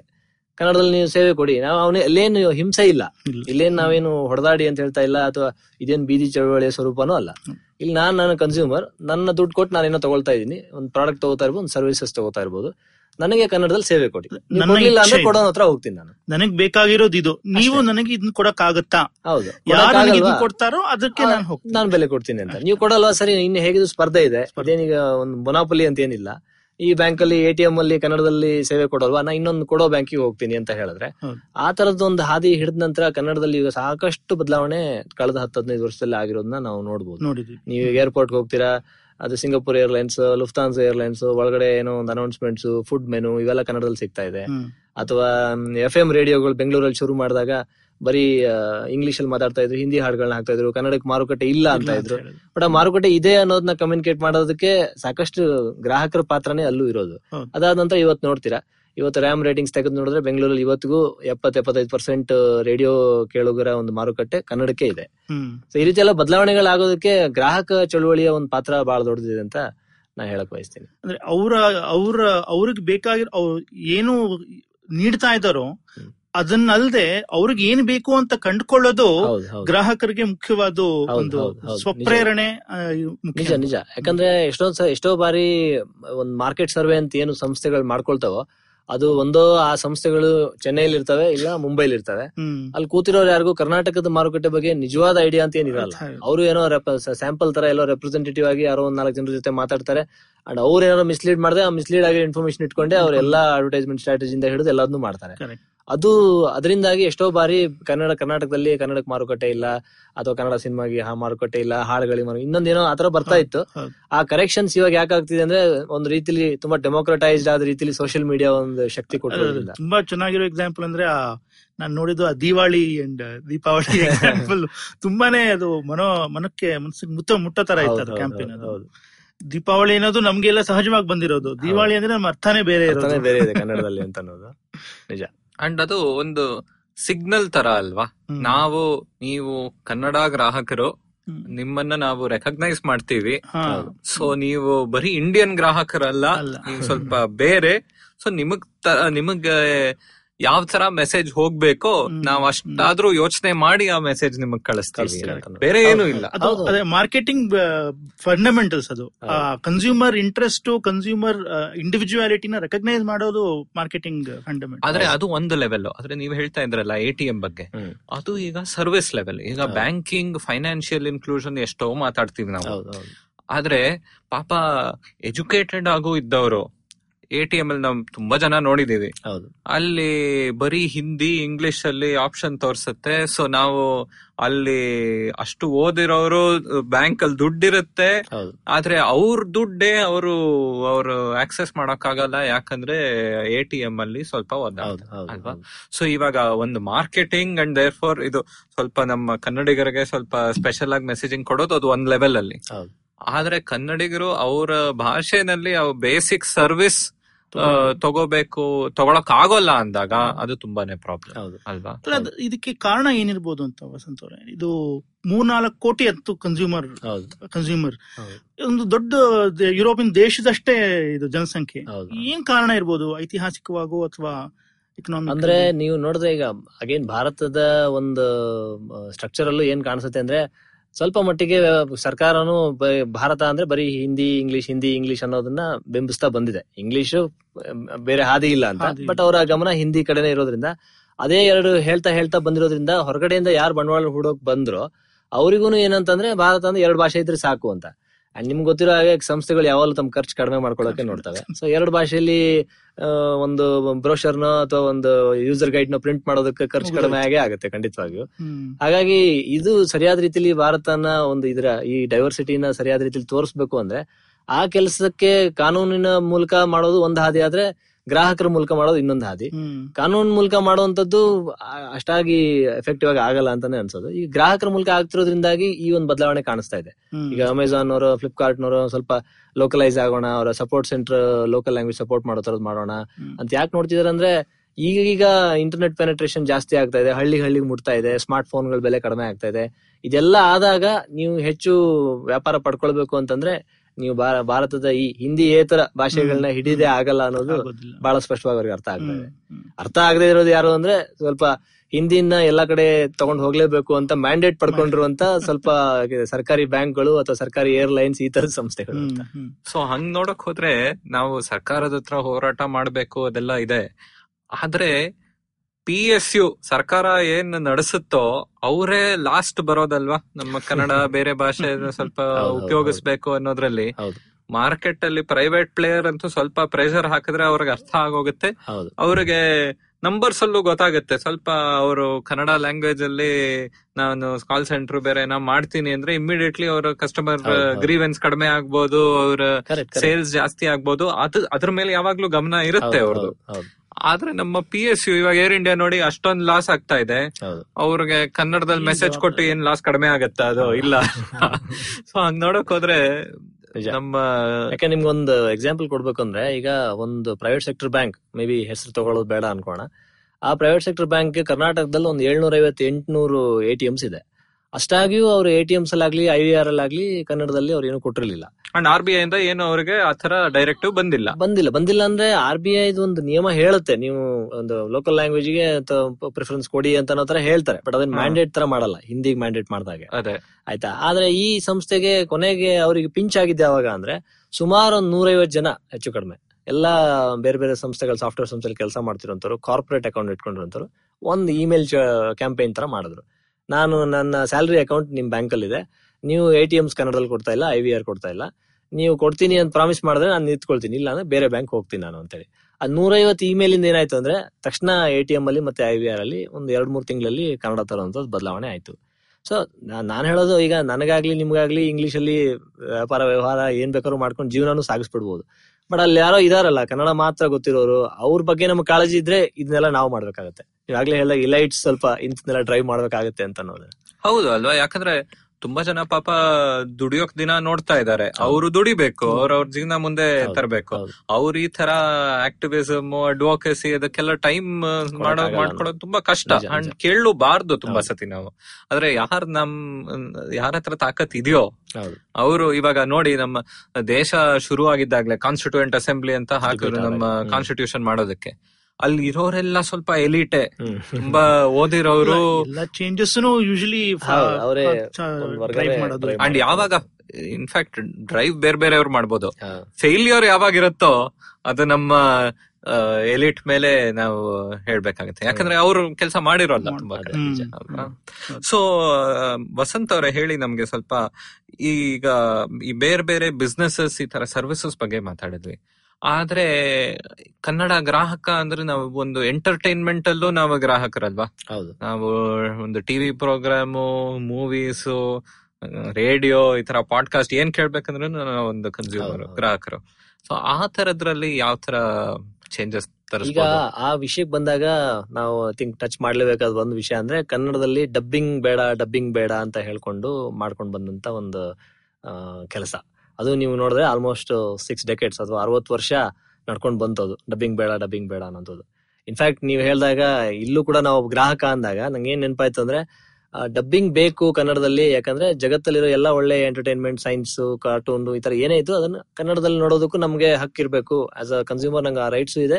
ಮತ್ತೆ ಅದು ಕನ್ನಡನ ಮುಂದುವರಿಸೋ ದಾರಿ ಅಂತ ನಾವು ಮಾತಾಡಿದಾಗ ತುಂಬಾ ಜನ, ಅದು ಎಸ್ಪೆಷಲಿ ಸ್ವಲ್ಪ ಸಿನಿಮಾ ಪತ್ರಕರ್ತರು are actually close to the cinema industry ಹಾಗಾಗಿ ಆ ತರದವ್ರು ಏನ್ ವಾದ ಮಾಡ್ತಿದ್ರು ಅಂದ್ರೆ ರೀ ನೀವು ಗ್ರಾಹಕ ಅಲ್ಲ ರೀ ನೀವು ಬರೀ ಪ್ರೇಕ್ಷಕ ನೀವು ನೀವು ನೋಡುಗ ನೀವು ಅಂತ ಸ್ವಲ್ಪ ನಾವ್ ಅದಕ್ಕೆ ಕೇಳಿದ್ವಿ ಪ್ರೇಕ್ಷಕ ನಾನು ನೋಡುಗ ಅಂದ್ರೆ ನಾನು ದುಡ್ಡು ಕೊಡದೆ ದುಡ್ಡು ಕೊಡದೆ ನೀವೇನಾದ್ರು ಮಾಡ್ತಾ ಇದೀರಾ ಅಥವಾ ಇಲ್ಲ ಇಲ್ಲೆಲ್ಲೋ ನ್ಯಾಷನಲ್ ಕಾಲೇಜ್ ಗ್ರೌಂಡ್ ಅಲ್ಲಿ ಒಂದು ಸ್ಕ್ರೀನ್ ಹಾಕ್ಬಿಟ್ಟು ಫ್ರೀ ಆಗಿ ತೋರಿಸ್ತಾ ಇದ್ರ. ಸಿನಿಮಾನ. ದುಡ್ಡು ಕೊಡ್ತಿದ್ದೀನಲ್ವಾ ಹ್ಮ್. ದುಡ್ಡು ಕೊಟ್ಮೇಲೆ ನಾನು ಗ್ರಾಹಕನೇ ನನ್ಗೆ ಯಾವ ಭಾಷೆಲಿ ಬೇಕು ನೋಡೋ ಹಕ್ಕಿದೆ ನನಗೆ ಅಂತ ಹೇಳಿ. ಸೊ ಈ ಡಬ್ಬಿಂಗ್ ಬಗ್ಗೆ ನೀವು ಟಚ್ ಮಾಡೋದ್ರಿಂದ ಮೇ ಬಿ ಅದ್ರ ಬಗ್ಗೆ ಒಂದ್ ಸ್ವಲ್ಪ ಹೇಳೋದಾದ್ರೆ ನಿಮ್ಗೆ ಗೊತ್ತಿದೆ ಡಬ್ಬಿಂಗ್ನ ಸಾವಿರದ ಒಂಬೈನೂರ ಅರವತ್ತರ ಟೈಮ್ ಅಲ್ಲಿ ಕನ್- ಕನ್ನಡದಲ್ಲಿ ಬ್ಯಾನ್ ಮಾಡ್ಬಿಟ್ರು. ಬೇಡ ಡಬ್ಬಿಂಗ್ ಅಂತ ಹೇಳಿ. ಆಗ ಅದಕ್ಕೊಂದು ಮೆರಿಟ್ ಇತ್ತು. ಯಾಕಂದ್ರೆ ಕನ್ನಡ ಇಂಡಸ್ಟ್ರಿ ಅನ್ನೋದು ಏನು ಅದರ ಪೂರ್ತಿ ಬೇಸ್ ಅನ್ನೋದು ಚೆನ್ನೈಲಿತ್ತು ಇಲ್ಲೇನು ಸ್ಟುಡಿಯೋಸ್ ಇರ್ಲಿಲ್ಲ. ನಮ್ ಕಲಾವಿದರಿಗೆ ಅವಕಾಶಗಳು ಸಿಗ್ತಾ ಇರ್ಲಿಲ್ಲ. ಅದೆಲ್ಲ ಕಾರಣಕ್ಕೆ ಆಗ ಸರಿ ಇದ್ದಿತ್ತೇನೋ ಅದು. ಬಟ್ ಅದಾದ ನಂತರ ಈಗ ನೋಡಿದ್ರೆ ನಮ್ಮಲ್ಲಿ ಎಲ್ಲಾ ವ್ಯವಸ್ಥೆಗಳು ಬಂದಿದೆ. ವರ್ಷಕ್ಕೆ ನೂರೈವತ್ತು ಸಿನಿಮಾ ಮಾಡ್ತಾ ಇದೀವಿ ಎಲ್ಲಾ ರೀತಿಯಲ್ಲೂ ಕನ್ನಡ ಇಂಡಸ್ಟ್ರಿ ಮುಂದೆ ಬಂದಿದೆ. ಆದ್ರೆ ಈಗ ಡಬ್ಬಿಂಗ್ ಬೇಡ ಬೇಡ ಬೇಡ ಅಂತ ಹೇಳಿ ಏನಾಗಿದೆ ಅಂದ್ರೆ ನಮಗೆ ಅದರಿಂದ ತೊಂದರೆಗಳೇ ಆಗಿದಾವೆ ಅನ್ನೋದು. ಇದ್ರ ಬಗ್ಗೆ ಸಾಕಷ್ಟು ನಾವು ಹೊಸತಿ ನಿಮ್ ಜೊತೆ ಮಾತಾಡಿದೀವಿ ವಸಂತ್. ಬಟ್ ಈ ಕನ್ನಡದ ಪ್ರೇಕ್ಷಕರಾಗಿ ಅಥವಾ ಗ್ರಾಹಕರಾಗಿ ಹೇಗೆ ಈ- ಫಿಲ್ಮ್ ಡಬ್ಬಿಂಗ್ ಬಗ್ಗೆ ಒಂದ್ ಸ್ವಲ್ಪ ಸೂಕ್ಷ್ಮವಾಗಿ ತಿಳಿಸ್ತೀರಾ? ಓಕೆ ಈಗ ಸೂರ್ಯ ನೋಡಿ ಡಬ್ಬಿಂಗ್ ಬೇಡ ಬೇಡ ಅಂತ ಹೇಳೋದಕ್ಕೆ ಒಂದು ಅರವತ್ತು ವರ್ಷದ ಹಿಸ್ಟ್ರಿ ಇದೆ. ಆ, ಒಂದು ಹಿಸ್ಟ್ರಿಯಿಂದ ಏನಾಯ್ತು ಅಂದ್ರೆ ನಮ್ಮ ಕನ್ನಡದಲ್ಲಿ ಕಲಾವಿದರು ಬಂದ್ರು. ನಮಗೆ ನಟ ಸಾರ್ವಭೌಮ ಅಂದ್ರೆ ಡಾಕ್ಟರ್ ರಾಜ್ಕುಮಾರ್ ಒಬ್ರೇನೆ. ಅಥವಾ ಸಾಹಸ ಸಿಂಹ ಅಂದ್ರೆ ವಿಷ್ಣುವರ್ಧನ್ ಒಬ್ಬರೇ ಆ ರೇಂಜ್ಗೆ ನಮ್ಗೆ ಕನ್ನಡದ ಕಲಾವಿದರು ಅಂತ ಬಂದ್ರು, ಅವರೆಲ್ಲ ಮನೆ ಮನೆ ಮಾತ್ ಮಾತಾದ್ರು. ಆ ತರ ಅವರು ನಮ್ಮ ಕನ್ನ- ಕನ್ನಡ ಸಮಾಜದಲ್ಲಿ ಅಷ್ಟೊಂದು ದೊಡ್ಡ ಮಟ್ಟದಲ್ಲಿ ಹೀರೋಗಳು ಬಂದ್ರು, ಸಿನಿಮಾಗಳು ಬಂತು. ನಮ್ದೇ ನೇಟಿವಿಟಿ ಇಟ್ಕೊಂಡು ಬಂದಿರೋಂತ ಎಷ್ಟೋ ಸಿನಿಮಾಗಳು ಬಂದು ನಮ್ಗೆಲ್ಲ ಅದ್ರ ಬಗ್ಗೆ ಸಂತೋಷ ಇದೆ. ಅದೇ ರೀತಿ ನಮ್ಮ ಕನ್ನಡ ಟೆಲಿವಿಷನ್ ಕೂಡ ಆಮೇಲೆ ಓಪನ್ ಆಯ್ತು. ಒಳ್ಳೊಳ್ಳೆ ಸೀರಿಯಲ್ಗಳು ಬಂದಿದಾವೆ. ಟಿ ಎನ್ ಸೀತಾರಾಮ್ ತರದವರು ಸೀರಿಯಲ್ಗಳು ಮಾಡ್ತಾ ಇದ್ದಾರೆ ಇದೆಲ್ಲ ಒಂದ್ ಕಡೆ. ಆದ್ರೆ ಇದ್ರ ಜೊತೆ ಜೊತೆಗೆ ನೋಡ್ಬೇಕಾಗಿದ್ದೇನಂದ್ರೆ ಈ- ಅದೇ ಅಗೇನ್ ಗ್ಲೋಬಲೈಸೇಷನ್ ಕಾಂಟೆಕ್ಸ್ಟ್ ಅಲ್ಲಿ ಅದನ್ನ ನೋಡ್ಬೇಕಾದಿದೆ ಯಾಕಂದ್ರೆ ಅದಾದ್ಮೇಲೆ ಪ್ರೈವೇಟ್ ಪಾರ್ಟಿಸಿಪೇಷನ್ ಬಂದಿರೋದು, ಅದಾದ್ಮೇಲೆ ಇಂಟರ್ನೆಟ್ ಬಂದಿರೋದು ಅದಾದ್ಮೇಲೆ ಇಷ್ಟು ದೊಡ್ಡ ಮಟ್ಟದಲ್ಲಿ ಕಂಟೆಂಟ್ನ ನಾವು ಪಡ್ಕೊಳ್ಳೋದಕ್ಕೆ ಬೇರೆ ಬೇರೆ ಸಾಧ್ಯತೆಗಳೆಲ್ಲ ಬಂದಿರೋದು. ಹಾಗ್ ಬಂದಾಗ ಅಲ್ಲೆಲ್ಲ ಕನ್ನಡ ಕಾಣಿಸ್ಬೇಕು ಅಂತಂದ್ರೆ ನಾವು ಹೇಗ್ ಮಾಡ್ತೀವಿ ಅನ್ನೋದು ಒಂದು ಪ್ರಶ್ನೆ. ಎಲ್ಲಾ ಕಂಟೆಂಟ್ನು ಕನ್ನಡದವ್ರಿಗೆ ಪ್ರೊಡ್ಯೂಸ್ ಮಾಡಕ್ಕಾಗಿದ್ರೆ ಬೇರೆ ರೀತಿಲಿ. ಅಂದ್ರೆ ಈಗ ಅದು ನಾವು ಹಾಲಿವುಡ್ ಸ್ಟುಡಿಯೋ ಲೆವೆಲ್ ಅಲ್ಲಿ ನಾವೇ ಎಲ್ಲದನ್ನು ಕನ್ನಡದಲ್ಲೇ ಪ್ರೊಡ್ಯೂಸ್ ಮಾಡೋ ಮಟ್ಟದಲ್ಲಿ ನಾವು ಹಾಲಿವುಡ್ ಅಲ್ಲೂ ಎಲ್ಲ ಆಗೋದಿಲ್ಲ. ಎಲ್ಲ ಆಗಲ್ಲ ಅದು ಬೇರೆ ಇದೆ ಅಲ್ವಾ? ಅಲ್ವಾ? ಇವಾಗ ಒಂದು ಉದಾಹರಣೆಗೆ ಇವಾಗ ಹಾಲಿವುಡ್ ಅಲ್ಲಿ ಏನ್ ಬೇಕೋ ಮಾಡಬಹುದು ಅವರು. ಆದ್ರೆ ಜಪಾನ್ ಇಂದ ಅವ್ರದ್ದು ಜಪಾನ್ ದೇ ಆನಿಮೆ ಅಂತ ಇಂಡಸ್ಟ್ರಿ ಇದೆ. ಹಾ. ಇವಾಗ ಆ ಆನಿಮೆ ಅವ್ರು ಜಪಾನ್ ನಲ್ಲೇ ಅವ್ರು ಚೆನ್ನಾಗಿ ಮಾಡೋದು. ಅಮೆರಿಕಲ್ಲಿ ಏನ್ ಟ್ರೈ ಮಾಡಿದಾರೋ ಎಲ್ಲ ಸ್ವಲ್ಪ ಫ್ಲಾಪ್ ಆಗಿದೆ. ಹಾ ಹಾ. ಆದ್ರೆ ಈಗ ಅದು ಮುಂಚೆನೆ ಅವ್ರಿಗೆ ಅರ್ಥ ಆಯ್ತು. ನಾವು ಅದನ್ನ ಇಂಗ್ಲಿಷ್ ಅಲ್ಲಿ ಡಬ್ಬಿಂಗ್ ಮಾಡ್ಬೇಕು. ಮಾಡ್ಬೇಕು ಅಂತಂತ. ಅಂಡ್ ತುಂಬಾ ಚೆನ್ನಾಗಿ ಡಬ್ಬಿಗೂ ಇಷ್ಟ ಇಲ್ವಾ? ನಾವು ಇನ್ನು ಸ್ವಲ್ಪ ಅದನ್ನೇ ನೋಡ್ಬೇಕಾದ್ರೆ ಜಪನೀಸ್ ಜಾಪನೀಸ್ ಅಲ್ಲೇ ಬರ್ಲಿ ಕೆಳಗೆ ಸಬ್ ಟೈಟಲ್ಸ್ ಹಾಕ್ತೀವಿ. ಅಲ್ವಾ? ಸೊ ಈಗ ಒಳ್ಳೆ ಆನಿಮೆ ಜಪಾನ್ ಜಪಾನ್ನಲ್ಲಿ ಬಂದು ಅದು ಆಮೇಲೆ ಇಂಗ್ಲಿಷ್ ವರ್ಷನ್ ಅಂತ ಅದನ್ನ ಹೊಸದಾಗಿ ಮಾಡ್ತಾರೆ. ಅದೆಲ್ಲ ಐಡಿಯಾಸ್ ಅಲ್ಲಿಂದ ತಗೋತಾರೆ. ಇವಾಗ ಡಿಸ್ನಿ ಅವ್ರದ್ದು ಲಯನ್ ಕಿಂಗು. ಮೊದಲೊಂದೊಂದು ಆನಿಮೆ ತರ ಇತ್ತು. ನಮ್ ದೇಶದಲ್ಲೇ ಮೋಗ್ಲಿ ಕಾರ್ಟೂನ್ ನಾವೆಲ್ಲ ನೋಡಿದೀವಲ್ಲ. ಅದು ಜಪಾನ್ ಇಂದ ಬಂತು. ನಮಗ್ ಗೊತ್ ನಮಗ್ ಚಿಕ್ಕ ವಯಸ್ಸಲ್ಲಂತೂ ಗೊತ್ತೇ ಆಗಿರ್ಲಿಲ್ಲ. ಅಲ್ವಾ? ಸೊ ಇವಾಗ ಹಾಲಿವುಡ್ ಆತರ ಮಾಡಕ್ಕಾಗಲ್ಲ ಅಂದ್ರೆ? ಹೌದು. ಇವಾಗ ನಮ್ಮ ಕರ್ನಾಟಕದಲ್ಲೆಲ್ಲ ಆಗತ್ತೋ? ಸೊ ಹಾಗಿದ್ದಾಗ ಈ ತರ ಒಂದ್ ಒಳ್ಳೆ ಕಾಂಟೆಂಟ್ ಬರ್ತಾ ಇದೆ. ಅದು ಒಂದು ರೀತಿಲಿ ಗ್ಲೋಬಲ್ ಆದಂತ ಕಾಂಟೆಂಟ್ ಇದೆ. ಅದನ್ನ ನೋಡೋದಕ್ ನನ್ಗೆ ಮನಸ್ಸಿದೆ. ಬಟ್ ನಂಗೆ ಕನ್ನಡದಲ್ಲಿ ನೋಡಕ್ ಆಗಲ್ಲ ಅಂತ ಹೇಳಿದಾಗ ಅದು ನನ್ಗೆ ನನ್ನ ಹಕ್ಕನ್ನ ಡಿನೈ ಮಾಡ್ದಂಗೆ. ಹಾಗಾಗಿ ನಾವು ಇಲ್ಲಿ ಇದನ್ನ ಗ್ರಾಹಕ ಚಳವಳಿ ಭಾಗವಾಗಿ ಡಬ್ಬಿಂಗ್ನ ನೋಡ್ಬೇಕಾದಿದೆ ಸೊ ಡಬ್ಬಿಂಗ್ ಬಗ್ಗೆ ಬೇಕು ಬೇಕು ಅಂದಾಗ ಮೊದ ಮೊದ್ಲಿಗೆಲ್ಲ ಇದರಿಂದ ಉದ್ಯೋಗ ಹೊರಟೋಗುತ್ತೆ ಇದರಿಂದ ಸಂಸ್ಕೃತಿ ಹೊರಟೋಗುತ್ತೆ. ಈ ತರ ಡಬ್ಬಿಂಗ್ ಆಗಿರೋದೆಲ್ಲ ಕೆಟ್ಟ ಕೆಟ್ಟ ಕನ್ನಡ ಬಂದು ಯುವಕರು ಮಕ್ಕಳು ಎಲ್ಲ ಕೆಟ್ಟ ಕೆಟ್ಟ ಕನ್ನಡ ಕಲ್ತ್ಕೊಳ್ತಾರೆ. ಈ ರೀತಿಯಾದಂತ ಒಂದು ಟೊಳ್ಳಾದ ವಾದಗಳನ್ನ ಮಾಡ್ತಾ ಇದ್ರು. ನಾವೆಲ್ಲ ಹೆಂಗೆ ಸ್ವಲ್ಪ ಕಂಗ್ಲಿಷ್ ಅಲ್ಲಿ ಮಾತಾಡ್ತಿದೀವೋ ಅದೇ ತರ ಮಾತಾಡಕ್ ಶುರು ಮಾಡ್ಬಿಡ್ತೀವಿ. ಆ ವಾದಗಳನ್ನ ಮಾಡುವಾಗ ಅವ್ರು ನಾವು ಎಷ್ಟೊಂದು ಜನ ಪ್ರಶ್ನೆ ಕೇಳಿದ್ದೇನೆ ಅಂದ್ರೆ ಹಾಗಿದ್ರೆ ನೀವ್ ಏನ್ ಹೇಳ್ತಿದ್ರ ಅಂದ್ರೆ ಕನ್ನಡ ಸಿನಿಮಾದಿಂದ ಕನ್ನಡ ಕಲ್ಚರ್ ರೂಪುಗೊಳ್ತಾ ಇದೆ ಅಂತ ಹೇಳಿ. ಕನ್ನಡಕ್ಕೂ ಎರಡ್ ಸಾವಿರ ವರ್ಷದ ಹಿಸ್ಟ್ರಿ ಇದೆ ಅಂತ ನಾವು ಮಾತಾಡಿದಾಗ ಸಿನಿಮಾದವ್ರು ಎಲ್ಲಿದ್ರಿ ನೀವು? ಬರೀ ಐವತ್ತ ಅರವತ್ತು ವರ್ಷದಿಂದ ಇರೋದು ನೀವು. ಅದನ್ನ ಇಟ್ಕೊಂಡು ನೀವು ಕನ್ನಡ ಕಲ್ಚರ್ ಅದರಿಂದ ಏನೋ ಒಂದ್ ರೀತಿಲಿ ಅದು ಅದೇ ಅದನ್ನ ಡ್ರೈವ್ ಮಾಡ್ತಾ ಇದೆ ಅನ್ನೋ ಮಟ್ಟದಲ್ಲಿ ಮಾತಾಡೋದು ಸ್ವಲ್ಪ ಮೂರ್ಖತನದ ಮಾತು ಅಂತ ಹೇಳಿ. ವಸಂತ ಅವರ ಜೊತೆ ಚರ್ಚೆ ಮುಂದುವರಿಸೋಣ ಒಂದು ಸಣ್ಣ ಬ್ರೇಕಿನ ನಂತರ. Hello, everybody. Welcome to another awesome week on the IVM Podcast Network. If you're not following us on social media, please make sure that you do. We're IVM Podcast on Facebook, Twitter, and Instagram. So we did this last week and we had a pretty good response and we'd like to keep it going. So if you are listening to an IVM podcast, take a screenshot of that, put it on your Instagram story and tag us with it. And what we'll do is we'll repost it on our story so that people get a look at what you're listening to. And uh, people who come onto our stories will get an idea of what kind of things people are listening to. Leave us a comment too, just don't tag us. Last week, we launched two new shows. We launched our first Marathi podcast. It's called Golgappa, hosted by a regular on our network, Trupti Kamkar. Actress Shivani Tangsale is the first guest of the show, and she talks about baking, her Everest climbing experience, and her love for theater. And we also launched the Filter Coffee podcast, hosted by Karthik Nagarajan. On the first episode, Karthik talks to film editor Nishant Radhakrishnan about focus group screenings, OTT platforms, and the future of the Indian film industry. On the Seen and the Unseen in part one of a two-part conversation, Amit Verma talks to historian and author Ramchandra Guha about Mahatma Gandhi's early years and his life in South Africa. On the Hindi podcast Cinemaya, writer-director Tanuja Chandra joins Swati Bakshi to discuss how she started her career with TV and the joys of making thrillers. On Pesa Vesa, we have a one-hour exclusive episode with Morgan Housel. He's a partner at the Collaborative Fund and a former columnist on Wall Street. He does a deep dive into the psychology of money. That's a really great episode. And with that, let's continue on with your shows. Welcome back ಅದು ತುಂಬಾ ಒಳ್ಳೆ point ಅಂದ್ರೆ ಬೇರೆ ಭಾಷೆಯಲ್ಲಿ content ಯಾವ್ದು content ಇದೆಯೋ ಅದನ್ನ ಕನ್ನಡಕ್ಕೆ ತಗೊಳ್ಳುವಿಕೆ ಇದು. ಇದು ತೆರೆದುಕೊಳ್ಳುವಿಕೆ. ಅದು ಸ್ಟ್ರೆಂಥನ್ ಮಾಡೋದು ಬಲಿಷ್ಠಗೊಳಿಸುವಂತ ಕ್ರಿಯೆ ಇದು. ಇದನ್ನ ಇದು ತೂರ್ ಹಾಕೋ ಕ್ರಿಯೆ ಅಲ್ಲ ಇದು ಇಲ್ಲಿ ಒಂದು ನೀವು ನೋಡಿ ನಮ್ಮ ಕನ್ನಡದ ದೊಡ್ಡ ದೊಡ್ಡ ಕಲಾವಿದರು ಎಲ್ಲಾ ಸಿನಿಮಾಗಳು ಹಿಂದಿಗೆ ಡಬ್ ಆಗುತ್ತೆ. ತೆಲುಗಿಗೆ ಡಬ್ ಆಗುತ್ತೆ. ಇವರು ಅದ್ರ ಬಗ್ಗೆ ಬಹಳ ಹೆಮ್ಮೆಯಿಂದ ಮಾತಾಡ್ಕೊಳ್ತಾರೆ. ಓ ನಮ್ಮ ದೊಡ್ಡ ಕಲಾವಿದರು ಸಿನಿಮಾ ಒಂದು ತೆಲುಗಿಗೆ ಹತ್ತು ಕೋಟಿಗೆ ಡಬ್ ಆಗಿದೆ. ಡಬ್ಬಿಂಗ್ ರೈಟ್ಸ್ ಹತ್ತು ಕೋಟಿಗೆ ಹೋಗಿದೆ. ಹಿಂದಿಗೆ ಐದು ಕೋಟಿಗೆ ಹೋಗಿದೆ ಅಂತೆಲ್ಲ ಮಾತಾಡ್ಕೊಳ್ಳುವಾಗ. ನೀವ್ ಯಾಕೆ ಹಾಗಿದ್ರೆ ಆ ಆ ಭಾಷೆಯ ಉದ್ಯಮವನ್ನ ಕೊಲ್ತಾ ಇದ್ದೀರಾ ಹಾಗಿದ್ರೆ? ಅಂತ ಪ್ರಶ್ನೆ ಕೇಳಿದ್ರೆ ಅದಕ್ಕೆ ಉತ್ತರ ಇಲ್ಲ. ಅಲ್ಲ ಈಗ ಹಾಗೆ ನೋಡಕ್ ಹೋದ್ರೆ ಪಂಪ ಕುಮಾರವ್ಯಾಸರು. ಅದು ಸಂಸ್ಕೃತದ ಮಹಾಭಾರತನ ನಮಗೆ ತಂದು ಕೊಟ್ಟಂತದ್ದು. ಅಲ್ವಾ? ಅದು ಒಂಥರ ಎಷ್ಟೋ ಬಾರಿ ಅದನ್ನ ಹೇಳ್ತಾ ಇರ್ತೀವಿ ಸರ್. ಯಾಕಂದ್ರೆ ಪುಸ್ತಕದ ವಿಷಯಕ್ಕೆ ಬಂದಾಗ ಎಷ್ಟೋ ಜಗತ್ತಲ್ಲಿ ಒಳ್ಳೊಳ್ಳೆ ಕಾಂಟೆಂಟ್ನ ಕನ್ನಡಕ್ಕೆ ಅನುವಾದ ಮಾಡಿ ನೀವು ಮಾಡಿ. ತಗೊಂಡ್ ಬಂದಿದ್ದೀರಾ ಅಂದ್ರೆ ಅದರಿಂದ ಕನ್ನಡಿಗರ ಒಂದು ಬೌದ್ಧಿಕ ಮಟ್ಟಕ್ಕೆ ಬೆಳೆಸ್ಕೊಳ್ಳೋದಕ್ಕೆ ಸಹಾಯ ಆಗಿದೆ ಅಂದ್ರೆ ಸಿನಿಮಾ ಕೂಡ ಹಾಗೆ ಅಲ್ಲ. ಹೌದು. ನ್ಯಾಷನಲ್ ಜಿಯೋಗ್ರಫಿಕ್ ಚಾನೆಲ್ ನಮ್ಮ ಮಗ ಮಗಳು ನೋಡ್ಬೇಕು ಮನೇಲಿ ಅಂದ್ರೆ ಕನ್ನಡದಲ್ಲಿ ಬರಲ್ಲ ಅಂದ್ರೆ ಹೌದು. ಏನಕ್ಕೆ ಪ್ರಯೋಜನ ಇಂಥದ್ದು ಅಂಡ್ ಇದ್ರಲ್ಲೂ ನಾವು ತುಂಬಾ ಜನ ಸ್ವಲ್ಪ ಡಬಲ್ ಸ್ಟ್ಯಾಂಡರ್ಡ್ ಇಟ್ಕೊಂಡು ಮಾತಾಡೋಕ್ ಶುರು ಮಾಡ್ತಾರಲ್ವಾ? ಇವಾಗ ಕನ್ನಡದಲ್ಲಿ ಏನ್ ಒಳ್ಳೊಳ್ಳೆ ಬುಕ್ಸ್ ಏನೋ ಬರ್ದಿರೋದು. ಇವಾಗ ಗಿರೀಶ್ ಕರ್ನಾಡ್ ಅವ್ರದ್ದು ಇಲ್ಲ ಅಂದ್ರೆ ಯು ಆರ್ ಅನಂತ್ ಮೂರ್ತಿನವ್ರದ್ದು ಒಂದೊಂದು ಅವರೇ ಟ್ರಾನ್ಸ್ಲೇಟ್ ಮಾಡಿದ್ದಾರೆ. ಇನ್ನೊಂದು ಬೇರೆ ಬೇರೆಯವರು ಟ್ರಾನ್ಸ್ಲೇಟ್ ಮಾಡಿದ್ದಾರೆ. ಇವರು ಎ ಕೆ ರಾಮಾನುಜನ್ ಅಂತ ಪ್ರೊಫೆಸರ್ ಇದ್ರು ಯೂನಿವರ್ಸಿಟಿ ಆಫ್ ಶಿಕಾಗೋನಲ್ಲಿ. ಅವರು ನಮ್ಮ ಇದು ಬಸವಣ್ಣ ಆ, ವಚನಗಳನ್ನೆಲ್ಲ ಇಂಗ್ಲಿಷ್ ಅಲ್ಲಿ ಸಖತ್ ಸಖತ್ತಾಗಿ ಟ್ರಾನ್ಸ್ಲೇಟ್ ಮಾಡಿದ್ದಾರೆ. ಸಿಂಪಲ್ ಆಗಿ ಮೂರ್ ಮೂರ್ ಸೆಂಟೆನ್ಸ್ ಅಲ್ಲಿ ಟ್ರಾನ್ಸ್ಲೇಟ್ ಮಾಡಿದ್ದಾರೆ. ಅದರಿಂದ ನಮ್ಮ ದೇಶದ ಕಲ್ಚರ್ ಎಲ್ಲ ಬೇರೆ ಬೇರೆ ಕಡೆ ಹೋಗಿದೆ. ಅದು ನಮ್ಗೆಲ್ಲರಿಗೂ ಬೇಕು. ಹೌದು. ನಮ್ಮ ಕನ್ನಡ ಇತ್ತೀಚೆಗಷ್ಟೇ ಪೂರ್ಣಚಂದ್ರ ತೇಜಸ್ವಿ ಅವ್ರದ್ದು ನಾವೆಲ್ಸ್ ಹೌದು. ಜರ್ಮನ್ಗೆ ಟ್ರಾನ್ಸ್ಲೇಟ್ ಆಗಿ. ಸುಮಾರು ಜನ ಜರ್ಮನ್ಸ್ ಬೆಂಗಳೂರಿಗೆ ಬಂದು ಒಂಥರ ಆ, ಒಂದು ಕತೆ ಬರೆದಿರುವ ಪರಿಸರ ಏನು ಅಂತ ನೋಡ್ಕೊಂಡ್ ಬರಕ್ಕೆಲ್ಲ ಹೋದ್ರು ಅಂತ ನಾನು. ಅದರಿಂದ ಎಲ್ಲ ನಮಗೆ ಹೆಮ್ಮೆ ಆಗತ್ತೆ. ಆದ್ರೆ ಬೇರೆ ದೇಶದಿಂದ ಇಲ್ಲ ಬರೀ ಇಂಗ್ಲಿಷ್ ಎಲ್ಲ ಏನಾದ್ರೂ ನಾವು ಕನ್ನಡದಲ್ಲಿ ತರಬೇಕು ಅಂದ್ರೆ ಆವಾಗ ಇಲ್ಲ ಇಲ್ಲ ನಮ್ಮ ನಮ್ಮ ಕನ್ನಡ ಭಾಷೆ ನಮ್ ಕನ್ನಡ ಭಾಷೆ ಅಷ್ಟು ವೀಕಾ ಅಷ್ಟು ಫ್ರೆಜೈಲ ಬೇರೆ ಕಡೆಯಿಂದ ಏನಾದ್ರೂ ಒಂದು ಐಡಿಯಾ ಇಲ್ಲ ಒಂದು ಸ್ಟೋರಿ ಬಂದ್ರೆ ಅಷ್ಟು ಮಾಯ ಆಗೋಗತ್ತ? ಅದು ಇಲ್ಲ. ಖಂಡಿತ. ಅದು ಇದೇನಂದ್ರೆ ಒಂದಿಷ್ಟು ಜನ ಅವ್ರಿಗೆ ಏನಂದ್ರೆ ಬೇರೆ ಭಾಷೆ ಸಿನಿಮಾಗಳನ್ನ ರೀಮೇಕ್ ಮಾಡ್ಕೊಂಡು ಯಾವುದೇ ಹೊಸ ಸ್ಪರ್ಧೆ ಬೇಡ, ಹೊಸ ಐಡಿಯಾಸ್ ಬೇಡ, ಹೊಸದಾಗಿ ಏನು ಯೋಚನೆ ಮಾಡಲ್ಲ. ಸುಮ್ನೆ ಏನೋ ಒಂದು, ಒಂದ್ ರೀತಿಲಿ ಇದಾಗಿದೆ, ಒಂದು ಮಡಕೆ ಇದೆ, ಮಡಕೆಗೆ ಒಂದು ತೂತ್ ಬಿದ್ದಿದೆ, ನೀರು ಹೊರಟೋಗ್ತಾ ಇದೆ ಅದು. ಸುಮ್ನೆ ಅದನ್ನ ಎಲ್ಲ ಹೊರಟೋಗುತ್ತೆ ಹೊರಟೋಗುತ್ತೆ ಅಂತ ಬಾಯ್ ಬಿಡ್ಕೊಳ್ತಾ ಇದಾರೆ ಅನ್ನೋ ತರ ಮಾಡ್ಬಿಟ್ಟಿದಾರೆ ಅದ್ ಸಿನಿಮಾ ಉದ್ಯಮದ ಕಥೆನ. ಬಟ್ ಈಗ ಸ್ವಲ್ಪ ಸರಿ ಹೋಗ್ತಿದೆ, ನೀವೆಲ್ಲ ಇತ್ತೀಚೆಗೆ ನೋಡಿರ್ಬೋದು ಡಬ್ಬಿಂಗ್ ಸ್ವಲ್ಪ ಮೇನ್ ಸ್ಟ್ರೀಮ್ ಆಗ್ತಾ ಇದೆ.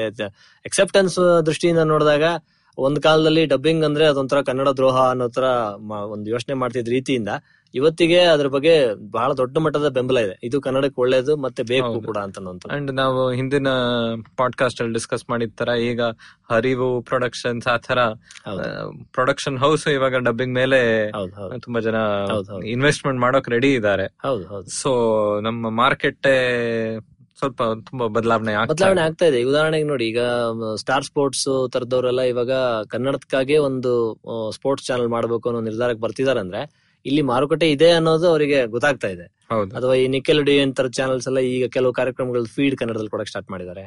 ಸೊ ನನ್ನ ಪ್ರಕಾರ ಇನ್ನು ಮುಂದಿನ ದಿನಗಳಲ್ಲಿ ಕನ್ನಡದಲ್ಲಿ ಎಲ್ಲ ಕಾರ್ಟೂನು ಜ್ಞಾನ ಮನೋರಂಜನೆ ಎಲ್ಲದೂ ಸಿಗೋ ತರದ್ದು ಒಂದು ಬರುತ್ತೆ ಹಾಗೆ ಬಳಸ ಬಳಸೋದಕ್ಕೆ ಅವಕಾಶ ಇದ್ದಾಗ ತಾನೇ ಕನ್ನಡದ ಬಗ್ಗೆ ಒಂದ್ ಸ್ವಲ್ಪ ಏನಾದ್ರು ನಮ್ಗೆ ಹೆಮ್ಮೆ ಬರೋದು.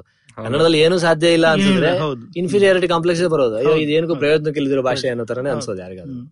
ಸರ್ ಇದು ಬಿಟ್ಟು ಈಗ ನೀವು ಸ್ವಲ್ಪ ನಿಮ್ಮ ನೀವು ಮುನ್ನೋಟ ಬುಕ್ ಸ್ಟೋರ್ ಮತ್ತೆ ಮುನ್ನೋಟ ಬೇರೆ ಬೇರೆ ಕಾರ್ಯಕ್ರಮಗಳು ಶುರು ಮಾಡಿದ. ಅದ್ರ ಬಗ್ಗೆನೂ ಸ್ವಲ್ಪ ಹೇಳ್ತೀರಾ? ಇದೇ ಒಂದು ಉದ್ದೇಶ ಇಟ್ಕೊಂಡೆ ನೀವು ಶುರು ಅಂದ್ರೆ ಮಾಡಿರೋದಲ್ವಾ? ಅಂದ್ರೆ ಬೆಂಗಳೂರಲ್ಲಿ ಈಗ ನಾವು ನೋಡಿದ್ರೆ ಸಾಕಷ್ಟು ಕನ್ನಡಕ್ಕೆ ಅಂದ್ರೆ ಸಾಕಷ್ಟು ಪುಸ್ತಕದ ಅಂಗಡಿಗಳಿದಾವೆ. ಆದ್ರೆ ನಾವು ಇದನ್ನ ಮುನ್ನೋಟ ಅಂತ ಒಂದು ಶುರು ಮಾಡಿದಾಗ ಒಂದ್ ಎರಡು ವರ್ಷದ ಹಿಂದೆ ಅದು ಉದ್ದೇಶ ಏನಿತ್ತು ಅಂತಂದ್ರೆ ಸ್ವಲ್ಪ ಕರ್ನಾಟಕದ ಬಗ್ಗೆ, ಕನ್ನಡದ ಬಗ್ಗೆ, ಹಿಸ್ಟ್ರಿಲಿ ತುಂಬಾ ಸಾಕಷ್ಟು ವಿಚಾರಗಳನ್ನ ಹೇಳುವಂತ ಒಳ್ಳೊಳ್ಳೆ ಪುಸ್ತಕಗಳಿದಾವೆ. ಆದ್ರೆ ಅದೆಲ್ಲೆಲ್ಲೋ ಕಳೆದೋಗಿದೆ. ಎಲ್ಲೋ ಅಂಗಡಿಲಿ ಮೂಲೆಯಲ್ಲಿದೆ, ಕೆಳಗಡೆ ಎಲ್ಲೋ ಇದೆ. ಯಾಕಂದ್ರೆ ನಮ್ ನೀವು ನೋಡಿದ್ರೆ ಮೇನ್ ಸ್ಟ್ರೀಮ್ ನೆರೆಟಿವ್ ಕರ್ನಾಟಕದಲ್ಲಿ ಜನರಲ್ಲಿ ಎಡಬಲ ಅಂತ ಸ್ವಲ್ಪ ಜಾಸ್ತಿ ಬಡದಾಡ್ಕೊಳ್ಳೋ ಮಟ್ಟದಲ್ಲಿ ಇರೋದ್ರಿಂದಾಗಿ. ಈ ತರದ ಒಳ್ಳೊಳ್ಳೆ ಪುಸ್ತಕಗಳು ಎಲ್ಲೆಲ್ಲೋ ಕಳೆದೋಗಿದೆ. ಅದನ್ನೆಲ್ಲ ಹೆಕ್ಕಿ ತಗೊಂಡ್ ಬಂದು ಒಂದ್ ಕಡೆ ಹಾಕೋಣ. ಆ ತರದ ಒಂದು ರೇರ್ ಪುಸ್ತಕಗಳೆಲ್ಲ ಒಂದ್ ಕಡೆ ಸಿಗೋ ಹಾಗೆ ಮಾಡೋಣ. ಅದ್ರ ಜೊತೆಗೆ ಸ್ವಲ್ಪ ಯಂಗ್ಸ್ಟರ್ಸ್ ಕನ್ನಡದ ಬಗ್ಗೆ ಒಂದಿಷ್ಟು ಒಂದ್ ಸ್ವಲ್ಪ ಎನರ್ಜಿ ಇಟ್ಕೊಂಡಿರ್ತಾರೆ. ಏನೋ ಕೆಲಸ ಮಾಡ್ಬೇಕು ಅನ್ನೋ ಆಸೆ ಇರುತ್ತೆ. ತುಂಬಾ ಏನೋ ಸೌಂಡ್ ಟ್ಯಾಲೆಂಟ್ ಇರುವಂತವ್ರು ಇರ್ತಾರೆ ಎಷ್ಟೋ ಜನ. ಬಟ್ ಅವ್ರಿಗೆಲ್ಲ ಒಂದು ವೇದಿಕೆ ಕಲ್ಸೋಣ ಒಂದ್ ಕಡೆ ಸೇರೋಣ ಕಾರ್ಯಕ್ರಮಗಳು ಮಾಡೋಣ ಮಾತಾಡೋಣ. ಆ ತರದ ಏನಂದ್ರೆ ಬಗ್ಗೆ ಕನ್ನಡದಲ್ಲೇ ಮಾತಾಡಬಹುದು ಅದ್ರ ಜೊತೆಗೆ ಸ್ವಲ್ಪ ಕನ್ನಡದಲ್ಲಿ ಸೈನ್ಸ್ ಟೆಕ್ನಾಲಜಿ ಬಗ್ಗೆನೂ ಒಂದಿಷ್ಟು ಮಾತಾಡುವಂತ ಕಾರ್ಯಕ್ರಮಗಳು ಮಾಡೋಣ ಅಂತ ಹೇಳಿ ನಾವು ಇವಾಗ ಒಂದು ಹದಿನೇಳು ಹದಿನೆಂಟು ಮಾತುಕತೆ ಸೈನ್ಸ್ ಬಗ್ಗೆನೇ ಮಾಡಿದೀವಿ. ಆತರ ಎಲ್ಲ ಅಂಗಡಿಲಿ ಮಾಡಕ್ ಸಾಧ್ಯ ಆಗಿದೆ. ಅಂದ್ರೆ ತುಂಬಾ ಯಂಗ್ ಪಾರ್ಟಿಸಿಪೇಷನ್ ಇದೆ ಅಲ್ಲೂ ಬರ್ತಿರೋಲ್ಲ ಯಂಗ್ಸ್ಟರ್ಸ್ ಬೇರೆ ಬೇರೆ ಕಡೆ ಕೆಲಸ ಮಾಡ್ತಿರೋಂತವ್ರು. ಅವ್ರು ಬಂದು ಯಾವ್ದೋ ಕನ್ನಡದಲ್ಲಿ ಒಂದು ಕೀಬೋರ್ಡ್ ಮಾಡ್ತಾ ಇದೀನಿ ಅಥವಾ ಕನ್ನಡದಲ್ಲಿ ಒಂದು ಆಪ್ ಡಿಸೈನ್ ಮಾಡ್ತಾ ಇದೀನಿ ಕನ್ನಡ ಕಲ್ಸೋದಕ್ಕೇನೋ ಮಾಡ್ತಾ ಇದೀನಿ. ಈ ತರದ ಐಡಿಯಾಸ್ ಎಲ್ಲ ಒಟ್ಟಿಗೆ ಬರುತ್ತೆ ಒಂದೊಂದ್ಸರಿ. ಅದು ಒಂದ್ ರೀತಿಲಿ ನನ್ನ ಪ್ರಕಾರ ಕನ್ನಡಕ್ಕೆ ಒಳ್ಳೆ ಬೆಳವಣಿಗೆ ಅಂತ ಅನ್ಕೊಳ್ತೀನಿ ವಸಂತ ವಸಂತ್ ಅವ್ರೆ ಇಲ್ಲಿ- ಇಲ್ಲಿವರೆಗೂ ಒಂದು ಚಳುವಳಿ ಒಂದು ಕಷ್ಟವಾದ ದಾರಿ ಸೌದು ಬಂದಿದೆ. ಇನ್ನು ಮುಂದೆ ಸಾಧ್ಯತೆಗಳು ಏನಿದೆ? ಹೇಗೆ ಅನ್ಸುತ್ತೆ ನಿಮ್ಗೆ ನಿಮ್ ದೃಷ್ಟಿನಲ್ಲಿ? ನನ್ನ ಪ್ರಕಾರ ಮುಂದೆ ನಮ್ಮ ಹತ್ರ ಸಾಕಷ್ಟು ಅವಕಾಶಗಳೇ ಕಾಣಿಸ್ತಾ ಇದಾವೆ. ಆಯ್ತಾ? ಇದನ್ನ ಬಳಸ್ಕೊಳ್ಳುವಂತ ಒಂದು ಬುದ್ಧಿವಂತಿಕೆ ನಾವು ಬೆಳೆಸ್ಕೋಬೇಕಾದಿದೆ ಉದಾಹರಣೆಗೆ ಈಗ ಇಂಟರ್ನೆಟ್ ಮತ್ತೆ ಸ್ಮಾರ್ಟ್ ಫೋನ್ಸ್ನ ಒಂದು ಬಳಕೆ ಇಷ್ಟು ದೊಡ್ಡ ಮಟ್ಟದಲ್ಲಿ ಹರಡಿರೋದ್ರಿಂದ ಅಲ್ಲಿ ಅದನ್ನ ಬಳಸ್ಕೊಂಡು ಕನ್ನಡದ ಸುತ್ತ ಸಾಕಷ್ಟು ಹೊಸ ಹೊಸದನ್ನ ಮಾಡೋದಕ್ಕೆ ಅಥವಾ ವ್ಯಾಪಾರದ ಸಾಧ್ಯತೆಗಳು ಸಾಕಷ್ಟಿದೆ. ಅದನ್ನ ನಾವೇ ಮಾಡ್ಕೊಳ್ಳಿಲ್ಲ ಅಂದ್ರೆ ಕೊನೆಗೆ ಯಾರೋ ಗುಜರಾತಿನೋ ಯಾರೋ ಬಂದು ಇಲ್ಲೂ ಇಲ್ಲೂ ಕೂಡ ಮಾಡ್ಬೋದು. ನಾನು ಯಾವಾಗಲೂ ತಮಾಷೆ ಮಾಡಿ ಹೇಳ್ತಾ ಇರ್ತೀನಿ. ಅಂದ್ರೆ ಈಗ ಕನ್ನಡ ಕಲ್ಸೋದಕ್ಕೆ ಬೆಂಗಳೂರಲ್ಲಿ ಒಂದು ದೊಡ್ಡ ಮಾರುಕಟ್ಟೆ ಇದೆ. ಅನ್ ನನ್ನ ಪ್ರಕಾರ ಕಡಿಮೆ ಅಂದ್ರೂ ಸರಿಯಾಗಿ ಮಾಡಿದ್ರೆ ನಾಲ್ಕೈದು ಕೋಟಿ ಅಷ್ಟು ಒಂದು ವರ್ಷಕ್ಕೆ ವ್ಯಾಪಾರ ಮಾಡಬಹುದು ಅಷ್ಟು ದೊಡ್ಡ ಸಾಧ್ಯತೆ ಇದೆ. ಬಟ್ ಅದನ್ನ ತುಂಬಾ ಸೊಫಿಸಿಕೇಟೆಡ್ ಮಾಡ್ಬೇಕು. ಮಾಡ್ಬೇಕು. ಈಗ ಎಲ್ಲೋ ನೀವು ಫ್ರೆಂಚ್ ಫ್ರೆಂಚ್ ಕಲಿಯೋದಕ್ಕೋ ಜರ್ಮನ್ ಕಲಿಯೋದಕ್ಕೋ ಹೇಗೆ ಹೋಗ್ತಿರೋ ಆ ಮಟ್ಟದಲ್ಲಿ ಕಂಟೆಂಟ್ನ ಆ ಮಟ್ಟದಲ್ಲಿ ಟೆಕ್ನಾಲಜಿನ ಬಳಸ್ಕೊಂಡು ಹೇಳ್ಕೊಡುವಂತ ಒಂದು ವ್ಯವಸ್ಥೆಗಳು ಬರಬೇಕಾದಿದೆ. ಅದು ಮಾಡಿದಾಗ ಅದಾಗುತ್ತೆ. ಆದ್ರೆ ಅದು ಯಾರೋ ನಮ್ಮವರೇ ಯಾರೋ ಮಾಡ್ಬೇಕು. ಆ ತರದಿದೆ ಅಥವಾ ಎಷ್ಟೊಂದು ಕನ್ನಡದ ತಿಂಡಿ ತಿನಿಸು, ಊಟ ಪ್ರವಾಸ ಸ್ಥಳಗಳು, ಇಂಥದ್ನೆಲ್ಲ ಸರಿಯಾದ ರೀತಿಯಲ್ಲಿ ಪ್ರಮೋಟ್ ಮಾಡುವಂತದ್ದು ಈಗ ಸಾಕಷ್ಟು ಜನ ಬೇರೆ ಭಾಷಿಕರು ಕನ್ನಡೇತರರು ಬೆಂಗಳೂರಿಗೆ ಅಥವಾ ಕರ್ನಾಟಕಕ್ಕೆ ಬಂದು ನೆಲೆಸಿದ್ದಾರೆ. ನೀವು ಅವ್ರನ್ನ ನಾವು ಕನ್ನಡಿಗರಾಗಿ ಒಂದ್ ರೀತಿಯಲ್ಲಿ ಅಸಿಮಿಲೇಟ್ ಮಾಡಿಸ್ಕೊಳ್ಬೇಕು ಅನ್ನೋ ಮಾತು ಬಂದಾಗ ಅವ್ರಿಗೆ ಕನ್ನಡ ಕಲಿಸೋ ವ್ಯವಸ್ಥೆಗಳನ್ನು ನಾವು ಮಾಡ್ಕೊಡ್ಬೇಕು. ಅಥವಾ ಅವ್ರನ್ನ ಒಂದ್ ರೀತಿಯಲ್ಲಿ ಅವರಿಗೆ ಕರ್ನಾಟಕದ ಬಗ್ಗೆ ಪರಿಚಯ ಮಾಡ್ಕೊಡೋದಕ್ಕೆ, ಊಟದ ಬಗ್ಗೆ, ತಿಂಡಿ ಬಗ್ಗೆ, ಪ್ರವಾಸದ ಬಗ್ಗೆ ಎಲ್ಲ ಹೇಳ್ಕೊಡುವಂತ ಒಂದು ಒಂದು ಇಕೋಸಿಸ್ಟಮ್ ಸೃಷ್ಟಿ ಮಾಡೋದಕ್ಕೆ ಇಂಟರ್ನೆಟ್ ಅಲ್ಲಿ ಸಾಕಷ್ಟು ಅವಕಾಶ ಇದೆ ಅವಕಾಶ ಇದೆ. ಪ್ರಾದೇಶಿಕ ವೈವಿಧ್ಯಗಳು ಹೌದು. ಬರೀ ಮೈಸೂರು ಪಾಕು ಬಿಸಿಬೇಳೆ ಬಾತ್ ಅಲ್ಲದೆ ಮುಂದೆನೂ ಇದೆ ಅಂತ ತೋರಿಸುವಂತದ್ದು ಇತ್ತೀಚೆಗೆ ನನ್ನ ಗೆಳೆಯರೊಬ್ರು ಒಂದು ಐ ಪಾಕ ಅಂತ ಒಂದು ಸಂಸ್ಥೆ ಮಾಡಿದ್ದಾರೆ. ಅದರಲ್ಲಿ ಈ ಏನೋ ಪುಳಿಯೋಗರೆ ಅಥವಾ ಈ ಬದನೆಕಾಯಿ ಗೊಜ್ಜು ಬೇರೆ ಬೇರೆದೆಲ್ಲ ಒಂದಿಷ್ಟು ನೇಟಿವ್ ಅದು ಕರ್ನಾಟಕದ್ದೇ ತಿಂಡಿ ತಿನಿಸುಗಳನ್ನ. ಒಂದ್ ಸ್ವಲ್ಪ ಏನೋ ಆನ್ಲೈನ್ ಮೂಲಕ ಕೊಡ್ಸೋ ತರದ್ದೆಲ್ಲ ಒಂದಿಷ್ಟು ವ್ಯವಸ್ಥೆಗಳನ್ನ ಮಾಡಿದ್ದಾರೆ. ಚೆನ್ನಾಗಿ ಅದಕ್ಕೆ ರೆಸ್ಪಾನ್ಸ್ ಕೂಡ ಇದೆ. ಆದ್ರೆ ಇತ್ತ ನಾವು ಆತಂತ ನೋಡ್ದಂಗೆ ಇಲ್ಲಿ ಒಂದು ವಿಪರೀತಕ್ಕೆ ಹೋಗುವಂತಹ ಸಾಧ್ಯತೆ ಇದೆ. ಈ ಭಾಷೆನೆ ಹಿಡ್ಕೊಂಡು ನಾವು ನಮ್ಮ ನೆರೆಹೊರೆ ರಾಜ್ಯಗಳನ್ನೇ ನೋಡಿದ್ರೆ ಅದನ್ನ ಸ್ವಲ್ಪ ನಮ್ಗೆ ಗಮನಕ್ಕೆ ಬರುತ್ತೆ. ಸೊ ಈ ನಿಟ್ಟಿನಲ್ಲಿ ನಿಮ್ಮ ಅನಿಸಿಕೆ ಏನು? ಹೇಗೆ ನಾವು ಆ ಕಡೆ ವಾಲ್ದೆ ನಮ್ಮ ಗುರಿನ ಹೇಗ್ ಮುಟ್ಟಬಹುದು ಅದೇ ನನಗೆ ಅನ್ಸುತ್ತೆ ಅಂದ್ರೆ ಈಗ ಇದು ನೀವು ಹೇಳ್ದಾಗೆ it's a time of extremes ಅನ್ನೋದು ನಿಜ ಇದೆ. ಅದೊಂಥರ ನ್ಯಾಷನಲಿಸಮ್ ಧರ್ಮ ಜಾತಿ ಭಾಷೆ ಎಲ್ಲಾ ವಿಷಯದಲ್ಲೂ ಇವತ್ತು ಕಾಣ್ತಾ ಇದೆ. ಹಾಗಾಗಿ ಟ್ವಿಟರ್ ಬಂದ್ಬಿಟ್ರೆ ಅಥವಾ ಫೇಸ್ಬುಕ್ ಬಂದ್ಬಿಟ್ರೆ ಒಂದ್ಸಲಿ ಬೇಜಾರಾಗುತ್ತೆ. ಅಷ್ಟಾಗಿಯೂ ನಾವು ಏನ್ ಎಚ್ಚರಿಕೆ ತಗೋಬೇಕು ಅಂತ ನಂಗೆ ಅನ್ಸುತ್ತೆ ಅಂದ್ರೆ ಒಂದು ಇದನ್ನ ಏನೋ ಈಗ ಗ್ರಾಹಕ ಚಳವಳಿ ಬಗ್ಗೆನೇ ಮಾತಾಡಿದಾಗ ಇದು ತುಂಬಾ ನಾನ್ ಕೋಆಪರೇಟಿವ್ ಮಾಡಲ್ ಅಲ್ಲಿರುವಂತ ಒಂದು ಶಾಂತಿಯುತವಾದ ಚಳವಳಿ. ನಾವೇನ್ ಯಾರಿಗೂ ಹೊಡಿಬೇಕಾಗಿಲ್ಲ ಯಾರಿಗೂ ಹೊಡಿಬೇಕಾಗಿಲ್ಲ.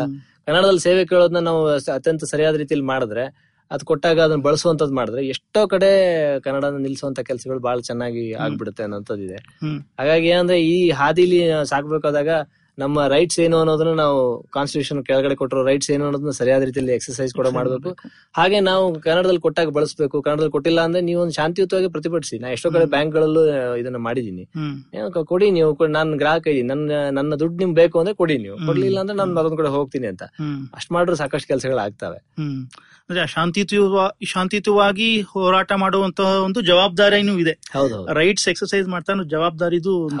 ಮನದಲ್ಲಿ ಇಟ್ಕೋಬೇಕು ಅದೇ ವಿಷಯದಲ್ಲಿ ಇವಾಗ ಕನ್ನಡ ನಾವು ಸ್ವಲ್ಪ ಎನ್ಕರೇಜ್ಮೆಂಟ್ ಮಾಡಬೇಕು ಪ್ರೋತ್ಸಾಹ ಮಾಡಬೇಕು ಅಂದ್ರೆ ಅದು ಅದು ತುಂಬಾ ಸತಿ ಇವಾಗ ಇಂಗ್ಲಿಷ್ ಅಲ್ಲಿ ಹೇಳ್ತೀವಿ ಝೀರೋ ಸಮ್ ಗೇಮ್ ಅಂತ. ಈಗ ಒಂದು ಒಂದು ಕೇಕ್ ಇಷ್ಟೇ ಇದೆ ನಿಮ್ಗೆ ಐವತ್ ಪರ್ಸೆಂಟಾ ನನಗೆ ಐವತ್ ಪರ್ಸೆಂಟಾ ಅದು ಅರವತ್ತು ನಲವತ್ತು ಹಂಗ್ ಮಾಡೋ ತರ ತುಂಬಾ ಜನ ಆಟ ಆಡ್ತಾರೆ ಆದ್ರೆ ಅಂದ್ರೆ ಇವಾಗ ಕನ್ನಡ ನಾವ್ ಎನ್ಕರೇಜ್ ಮಾಡ್ಬೇಕಂದ್ರೆ ಬೇರೆ ಭಾಷೆನ ಸ್ವಲ್ಪ ಕೆಳಗ್ ತಳ್ಳಬೇಕು ಜನನ ಮಾತಾಡೋಕ್ ಬಿಡಬಾರ್ದು ಬೇರೆ ಭಾಷೆನಲ್ಲಿ. ಆತರ ಒಂದ್ ತುಂಬಾ ಸತಿ ಅನ್ಕೊಂಡ್ ಬಿಡ್ತಾರೆ ಆದ್ರೆ ಆತರ ಅಲ್ಲ ಅಲ್ವಾ? ಕನ್ನಡದಲ್ಲಿ ಜನ ಇನ್ನು ಎನ್ಕರೇಜ್ ಮಾಡ್ಬೇಕಂದ್ರೆ ಕನ್ನಡಗ್ ನಾವು ಪುಲ್ ಮಾಡ್ಬೇಕು ಜನರನ್ನ. ಬೇರೆ ಕಡೆಯಿಂದ ದಬ್ಬಿದ್ರೆ ಜಾಸ್ತಿ ಉಪಯೋಗ ಇಲ್ಲ. ಸುಮ್ನೆ ಜನ ಕೋಪ ಬರುತ್ತೆ ಆಮೇಲೆ ಕನ್ನಡ ಮೇಲೆ ಇರೋ ಅವರ ಇದು ಒಪಿನಿಯನ್ ಸ್ವಲ್ಪ ಚೇಂಜ್ ಆಗೋಗುತ್ತೆ. ನನಗೆ ಅನ್ಸುತ್ತೆ ಅಂದ್ರೆ ನಾನ್ ನೋಡಿದ ಹಾಗೆ ಆ, ತರದೊಂದು ಪ್ರಮಾಣ ಅಷ್ಟೊಂದೇನಿಲ್ಲ ನಮ್ಮಲ್ಲಿ. ಹೌದು ಯಾಕಂದ್ರೆ ಭಾಷೆಯವ್ರನ್ನ ದ್ವೇಷ ಮಾಡ್ಬೇಕು ಹೊಡಿಬೇಕು ಅದು ತುಂಬಾ ಕಡಿಮೆ. ಆದ್ರೆ ಕನ್ನಡದಲ್ಲಿ ಇಲ್ಲ ಅನ್ನೋದ್ರ ಬಗ್ಗೆ ಅಜಿಟೇಟ್ ಆಗ್ತಾರೆ ಎಷ್ಟೋ ಜನ. ಹೌದು. ಕನ್ನಡದಲ್ಲಿ ಸೇವೆ ಕೊಡ್ತಿಲ್ಲ ಬ್ಯಾಂಕ್ ಹೋದ್ರೆ ಕೊಡ್ತಿಲ್ಲ ಎ ಟಿ ಎಂ ಇಲ್ಲ. ಸೊ ನನಗೆ ತೊಂದರೆ ಆಗ್ತಿದೆ ಅನ್ನೋಂಥದ್ದು ಸಾಕಷ್ಟು ಜನ ಕನ್ನಡದವ್ರಿಗೆ ಇದೆ. ಅದನ್ನ ಚಾನಲೈಸ್ ಹೇಗ್ ಮಾಡ್ಬೇಕು ಅಂತ ನೋಡಿದಾಗ ಎಲ್ಲಾ ತರದ್ದನ್ನು ನಾವು ಎಂಗೇಜ್ ಮಾಡ್ಬೇಕು. ಅದಕ್ಕೆ ನಾನು ಎಷ್ಟೋ ಸಲ ಹೇಳ್ತಿರ್ತೀನಿ ನಿಮ್ಗೆ ಬರೆಯಕ್ ಬರುತ್ತಾ? ಪತ್ರಿಕೆಗೆ ಒಂದು ಪತ್ರ ಬರೀರಿ. ಈ ತರ ಒಂದು ಇಶ್ಯೂ ಆಗ್ತಾ ಇದೆ. ಒಂದು ಪತ್ರ ಬರೀರಿ. ಅಭಿವೃದ್ಧಿ ಪ್ರಾಧಿಕಾರದವ್ರಿಗೂ ಸರ್ಕಾರಕ್ಕೂ ಮೀಡಿಯಾದವ್ರಿಗೂ ಹೈಲೈಟ್ ಮಾಡಿ ಅದನ್ನ ಹೇಳೋದು ಹೇಳೋದಕ್ಕೆ ಬೇಕಾದಷ್ಟು ವ್ಯವಸ್ಥೆಗಳಿದೆ. ಅದನ್ನೆಲ್ಲ ಬಳಸ್ಕೊಳ್ತಾ ಹೋಗ್ಬೇಕಷ್ಟೇ ನಾವು. ಹೌದು. ಒಂದೇ ಒಂದು ಫೈನಲ್ ಏನಾದ್ರು ಒಂದ್ ಕೇಳ್ಬೇಕು ನಿಮ್ಗೆ ಅಂದ್ರೆ ಈಗ ಬೇರೆ ಇವಾಗ ನಮ್ಮ ಬೆಂಗಳೂರಲ್ಲೇ ನೋಡಿ ಎಷ್ಟೋ ಜನ ಬೇರೆ ಬೇರೆ ಸ್ಟೇಟ್ಸ್ ಇಂದ ಬಂದಿದ್ದಾರೆ ಬೇರೆ ಬೇರೆ ಕಂಟ್ರಿ ಇಂದಾನೇ ಬಂದಿದ್ದಾರೆ. ಹೌದು. ಇವಾಗ ನಮ್ಮ ಬೆಂಗಳೂರಲ್ಲಿ ಡಯಾಸ್ಪೋರಾ ಪಾಪ್ಯುಲೇಷನ್ ಅಂದ್ರೆ ಒಂದು ಟೆನ್ ತೌಸಂಡ್ ಮೇಲೆ ಜಪಾನ್ ಇಂದ ಜನ ಬಂದಿದ್ದಾರೆ ಅಮೆರಿಕನ್ಸ್ ಬಂದಿದ್ದಾರೆ ಬೇರೆಯವರು ಬಂದಿದ್ದಾರೆ. ಪ್ಲಸ್ ನಮ್ಮ ಬೆಂಗಳೂರಲ್ಲಿ ಎಷ್ಟೊಂದು ಬಿಸ್ನೆಸಸ್ ನಡೀತಾ ಇದೆ ಎಷ್ಟೊಂದು I T sector food processing sector manufacturing ಎಷ್ಟೊಂದು ಇಂಡಸ್ಟ್ರೀಸ್ ಬೆಂಗಳೂರು ಬೆಂಗಳೂರು ಸುತ್ತಮುತ್ತ ಬಂದಿದೆ. ಸೊ ಅದರಿಂದ ಎಂಪ್ಲಾಯ್ಮೆಂಟ್ ಗೋಸ್ಕರ ತುಂಬಾ ಜನ ಬಂದಿದ್ದಾರೆ. ಅಂಡ್ ಅದು ಈಗ ಒಂದು ಇಪ್ಪತ್ತು ವರ್ಷದಲ್ಲಿ ಅದಕ್ಕೆ ಮುಂಚೆನೂ ತುಂಬಾ ಜನ ತಮಿಳ್ನಾಡು ಇಂದ ಇರ್ಬೋದು ಆಂಧ್ರ ಪ್ರದೇಶದಿಂದ ಇರ್ಬೋದು ಜನ ಬರ್ತಾನೆ ಇದ್ದಿದ್ದಾರೆ. ಯಾಕಂದ್ರೆ ಬೆಂಗಳೂರು ಆ ತರ ಒಂದು ಹಬ್ ಆಗಿತ್ತು ಇವಾಗ ಕಾಸ್ಮೋಪಾಲಿಟನ್ ಅಂತಾನು ನಾವು ಹೇಳ್ತೀವಿ. ಸೊ ಆ ತರದ್ರಲ್ಲಿ ಸ್ವಲ್ಪ ಕನ್ನಡ ಇನ್ನು ಜಾಸ್ತಿ ಜನರಿಗೆ ಕಲಿಸ್ಬೇಕು ಅಂದ್ರೆ ಅದರಲ್ಲಿ ಏನ್ ಮಾಡ್ಬೋದು? ಇವಾಗ ಸರ್ಕಾರದ ಪ್ರಕಾರ ಅವರು ಒಂದ್ ಕಾಲದಲ್ಲಿ ಬಿ ಟಿ ಎಸ್ ಬಸ್ಗೆಲ್ಲ ಬೋರ್ಡ್ ಅಲ್ಲೆಲ್ಲ ಬರೀ ಕನ್ನಡದಲ್ಲಿ ಹಾಕ್ಬಿಡ್ತೀನಿ. ಆವಾಗ ಜನ ಕಲೀಲೇಬೇಕು. ತುಂಬಾ ಜನ ಬರೀ ನಂಬರ್ ನೋಡ್ಕೊಂಡು ಹೋಗೋರು ಇವಾಗ ಆತರ ಎಲ್ಲ ಆಗ್ತಾ ಇತ್ತು. ಅಲ್ವಾ? ಆತರ ಇಂಪೋಸಿಷನ್ ಇಟ್ಕೊಂಡು. ಕಷ್ಟ ಕಲಿಯೋಕೆ ಕನ್ನಡಿಗರಿಗೆ ಅದು ಒಳ್ಳೇದು. ಯಾಕೆ ಕನ್ನಡ ಬೋರ್ಡ್ ಇದ್ರೆ ಯಾವಾಗ್ಲೂ ಒಳ್ಳೇದೇ ಆರಾಮಾಗಿ ಓದ್ಬೋದು. ಆದ್ರೆ ಹೆಂಗೆ ಈಗ? ಜನರಲಿ ನಮ್ಮ ಸರ್ಕಾರದ ಭಾಷಾ ನೀತಿನೂ ಒಂದ್ ರೀತಿಲಿ ಎರಡು ಭಾಷೆಯ ನೀತಿಯಾಗಿ ಇಟ್ಕೊಂಡು ಬಂದಿದ್ದಾರೆ. ಕನ್ನಡ. ಇದೆ ಕನ್ನಡ ಅಲ್ದಿದ್ರೆ ಬೇರೆಯವರಿಗೆ ಇಂಗ್ಲಿಷ್ ಅನ್ನೋ ತರ ಅದು ಸರಿ. ಇತ್ತೀಚೆಗೆ ಹೆಚ್ಚು ವ್ಯಾಪಕವಾಗಿದೆ ಅದು. ಮತ್ತೆ ನೀವ್ ಇದನ್ನ ಈಗ ಬೇರೆ ಭಾಷೆಯವ್ರಿಗೆ ಕನ್ನಡ ಕಲ್ಸೋ ರೆಸ್ಪಾನ್ಸಿಬಿಲಿಟಿ ಯಾರ್ದು ಅಂದಾಗ ಅದ್ ನಮ್ದೇ ಅದು. ಅಂದ್ರೆ ಅಟ್ಲೀಸ್ಟ್ ನಾವು ಅದನ್ನ ಪ್ರಾವಿಷನ್ ಮಾಡ್ಬೇಕು. ಅದಕ್ಕೆ ಬೇಕಾದ ವ್ಯವಸ್ಥೆಗಳನ್ನೆಲ್ಲ ನಾವೇ ಕಲ್ಪಿಸ್ಕೊಡ್ಬೇಕು. ಯಾಕಂದ್ರೆ ಯಾರು ಕಲೀರಿ ಕಲೀರಿ ನೀ ಕಲ್ತಿಲ್ಲ ಅಂತ ಹೇಳೋದು ಒಂಥರ ಆದ್ರೆ ಕಲಿಯೋದಕ್ಕೆ ಅವ್ನ್ ಬೇಕಾದ ವ್ಯವಸ್ಥೆಗಳನ್ನ ನಾವು ಮಾಡ್ಕೊಡ್ಬೇಕಲ್ಲ. ಅವಕಾಶ ಮಾಡ್ಕೊಡ್ಬೇಕು. ಹೌದು. ಆ ಪ್ರಯತ್ನಗಳನ್ನ ಇತ್ತಿ ಇತ್ತೀಚೆಗೆ ಸಾಕಷ್ಟು ಜನ ಮಾಡ್ತಿದ್ದಾರೆ. ಈಗ ಕನ್ನಡ ಗೊತ್ತಿಲ್ಲ ಅಂತ ಒಂದು ಇನಿಷಿಯೇಟಿವ್ ಇದೆ. ಆಪ್ ಇದೆ ಅಲ್ವಾ? ಕನ್ನಡ ಅವರು ವಾಟ್ಸ್ಆಪ್ ಮೂಲಕ ಕನ್ನಡ ಹೇಳ್ಕೊಡುವಂತದ್ದು ಮಾಡ್ತಾ ಇದ್ದಾರೆ. ಸಾಕಷ್ಟು ದೊಡ್ಡ ಪ್ರಮಾಣದಲ್ಲಿ ಮಾಡ್ತಾರೆ. ಇಲ್ಲಿ ಎಂ ಜಿ ರೋಡ್ ಅಲ್ಲಿ ಮೆಟ್ರೋದ್ ರಂಗಮಂದಿರದಲ್ಲೇ ಮಂತ್ ಮಂತ್ಗೊಮ್ಮೆ ಕ್ಲಾಸಸ್ ತುಂಬಾ ಫನ್ನಿ ಆಗಿ ತುಂಬಾ ಏನೋ ಲೈವ್ಲಿ ಆಗಿ ಮಾಡ್ಕೊಡುವಂತದ್ದೆಲ್ಲ ಮಾಡ್ತಿದ್ದಾರೆ. ಆಮೇಲೆ ರಾಘವೇಂದ್ರ ಪ್ರಸಾದ್ ಅಂತ ಅವರು ನಿಮಗೂ ಗೊತ್ತಿದ್ದಾರೆ. ಅವರು ಕನ್ನಡ ಲ್ಯಾಂಗ್ವೇಜ್ ಲರ್ನಿಂಗ್ ಸ್ಕೂಲ್ ಅಂತ ಅದ್ರ ಮೂಲಕ ಕನ್ನಡ ಹೇಳ್ಕೊಳಂತ ಮಾಡ್ತಾರೆ ಇತಿ ನವೆಂಬರ್ ಒಂದು ಆಪ್ ಕೂಡ ಲಾಂಚ್ ಮಾಡ್ತಾ ಇದಾರೆ ಅವರು.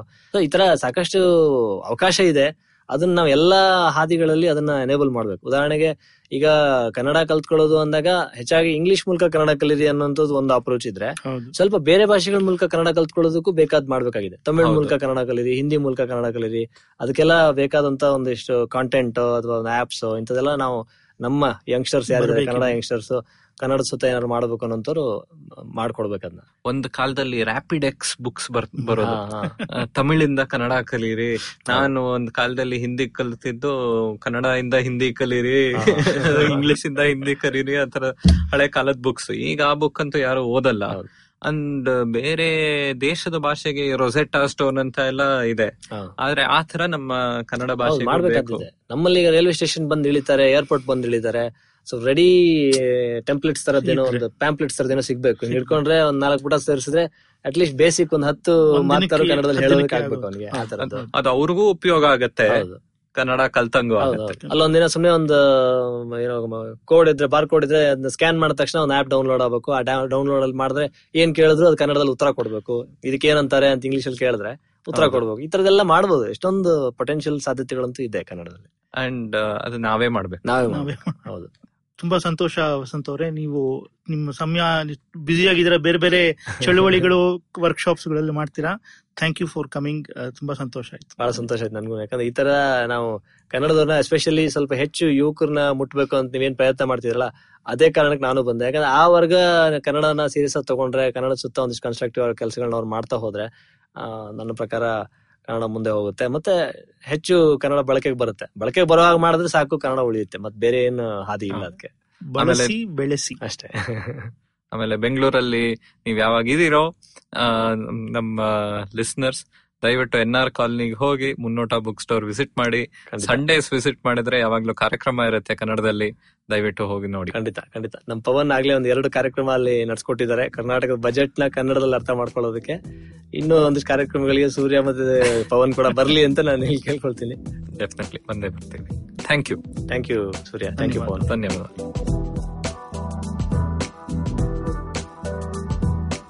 ಇವತ್ತಿನ ಎಪಿಸೋಡ್ ಇಷ್ಟ ಆಯ್ತಾ? ಪ್ರತಿ ಬುಧವಾರ ಹೊಸ episode ಕೇಳೋದಿಕ್ಕೆ I V M podcast app ಅಥವಾ ಇನ್ ಯಾವ್ದಾದ್ರೂ ಪಾಡ್ಕಾಸ್ಟ್ ಆಪ್ ಡೌನ್ಲೋಡ್ ಮಾಡಿ ತಲೆ ಹರಟೆ ಕನ್ನಡ ಪಾಡ್ಕಾಸ್ಟ್ಗೆ ಸಬ್ಸ್ಕ್ರೈಬ್ ಮಾಡಿ. ನಾವು ಫೇಸ್ಬುಕ್ ಟ್ವಿಟರ್ ಇನ್ಸ್ಟಾಗ್ರಾಮ್ ಎಲ್ಲಾ ಕಡೆ ಇದ್ದೀವಿ. ಫಾಲೋ ಮಾಡಿ at Harate pod H A R A T E P O D ಇನ್ನೂ ಏನಾದರೂ ಹಂಚ್ಕೋಬೇಕಾಗಿದ್ರೆ ಇಮೇಲ್ ಕಳಿಸಿ Harate pod at Gmail dot com. ನಮ್ಮ ಈ ಕನ್ನಡದ ಹೊಸ ಪಾಡ್ಕಾಸ್ಟ್ ಬಗ್ಗೆ ಎಲ್ಲರಿಗೂ ತಿಳಿಸಿ.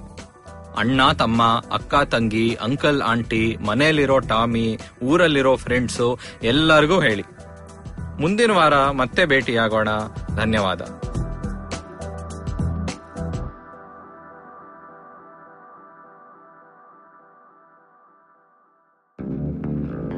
Did you know that Parsis in Mumbai, instead of being left at the Tower of Silence after they die, are now cremated?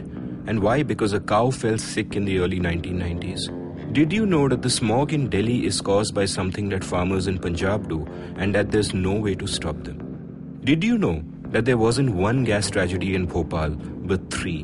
One of them was seen, but two were unseen. Did you know that many well intentioned government policies hurt the people they're supposed to help? Why was demonetization a bad idea? How should GST have been implemented? Why are all our politicians so corrupt when not all of them are bad people? I'm Amit Verma, and in my weekly podcast, The Seen and the Unseen, I take a shot at answering all these questions and many more. I aim to go beyond the scene and show you the unseen effects of public policy and private action. I speak to experts on economics, political philosophy, cognitive neuroscience, and constitutional law so that the insights can blow not only my mind, but also yours. The Seen and the Unseen releases every Monday. So do check out the archives and follow the show at seenunseen.in. You can also subscribe to The Seen and the Unseen on whatever podcast app you happen to prefer.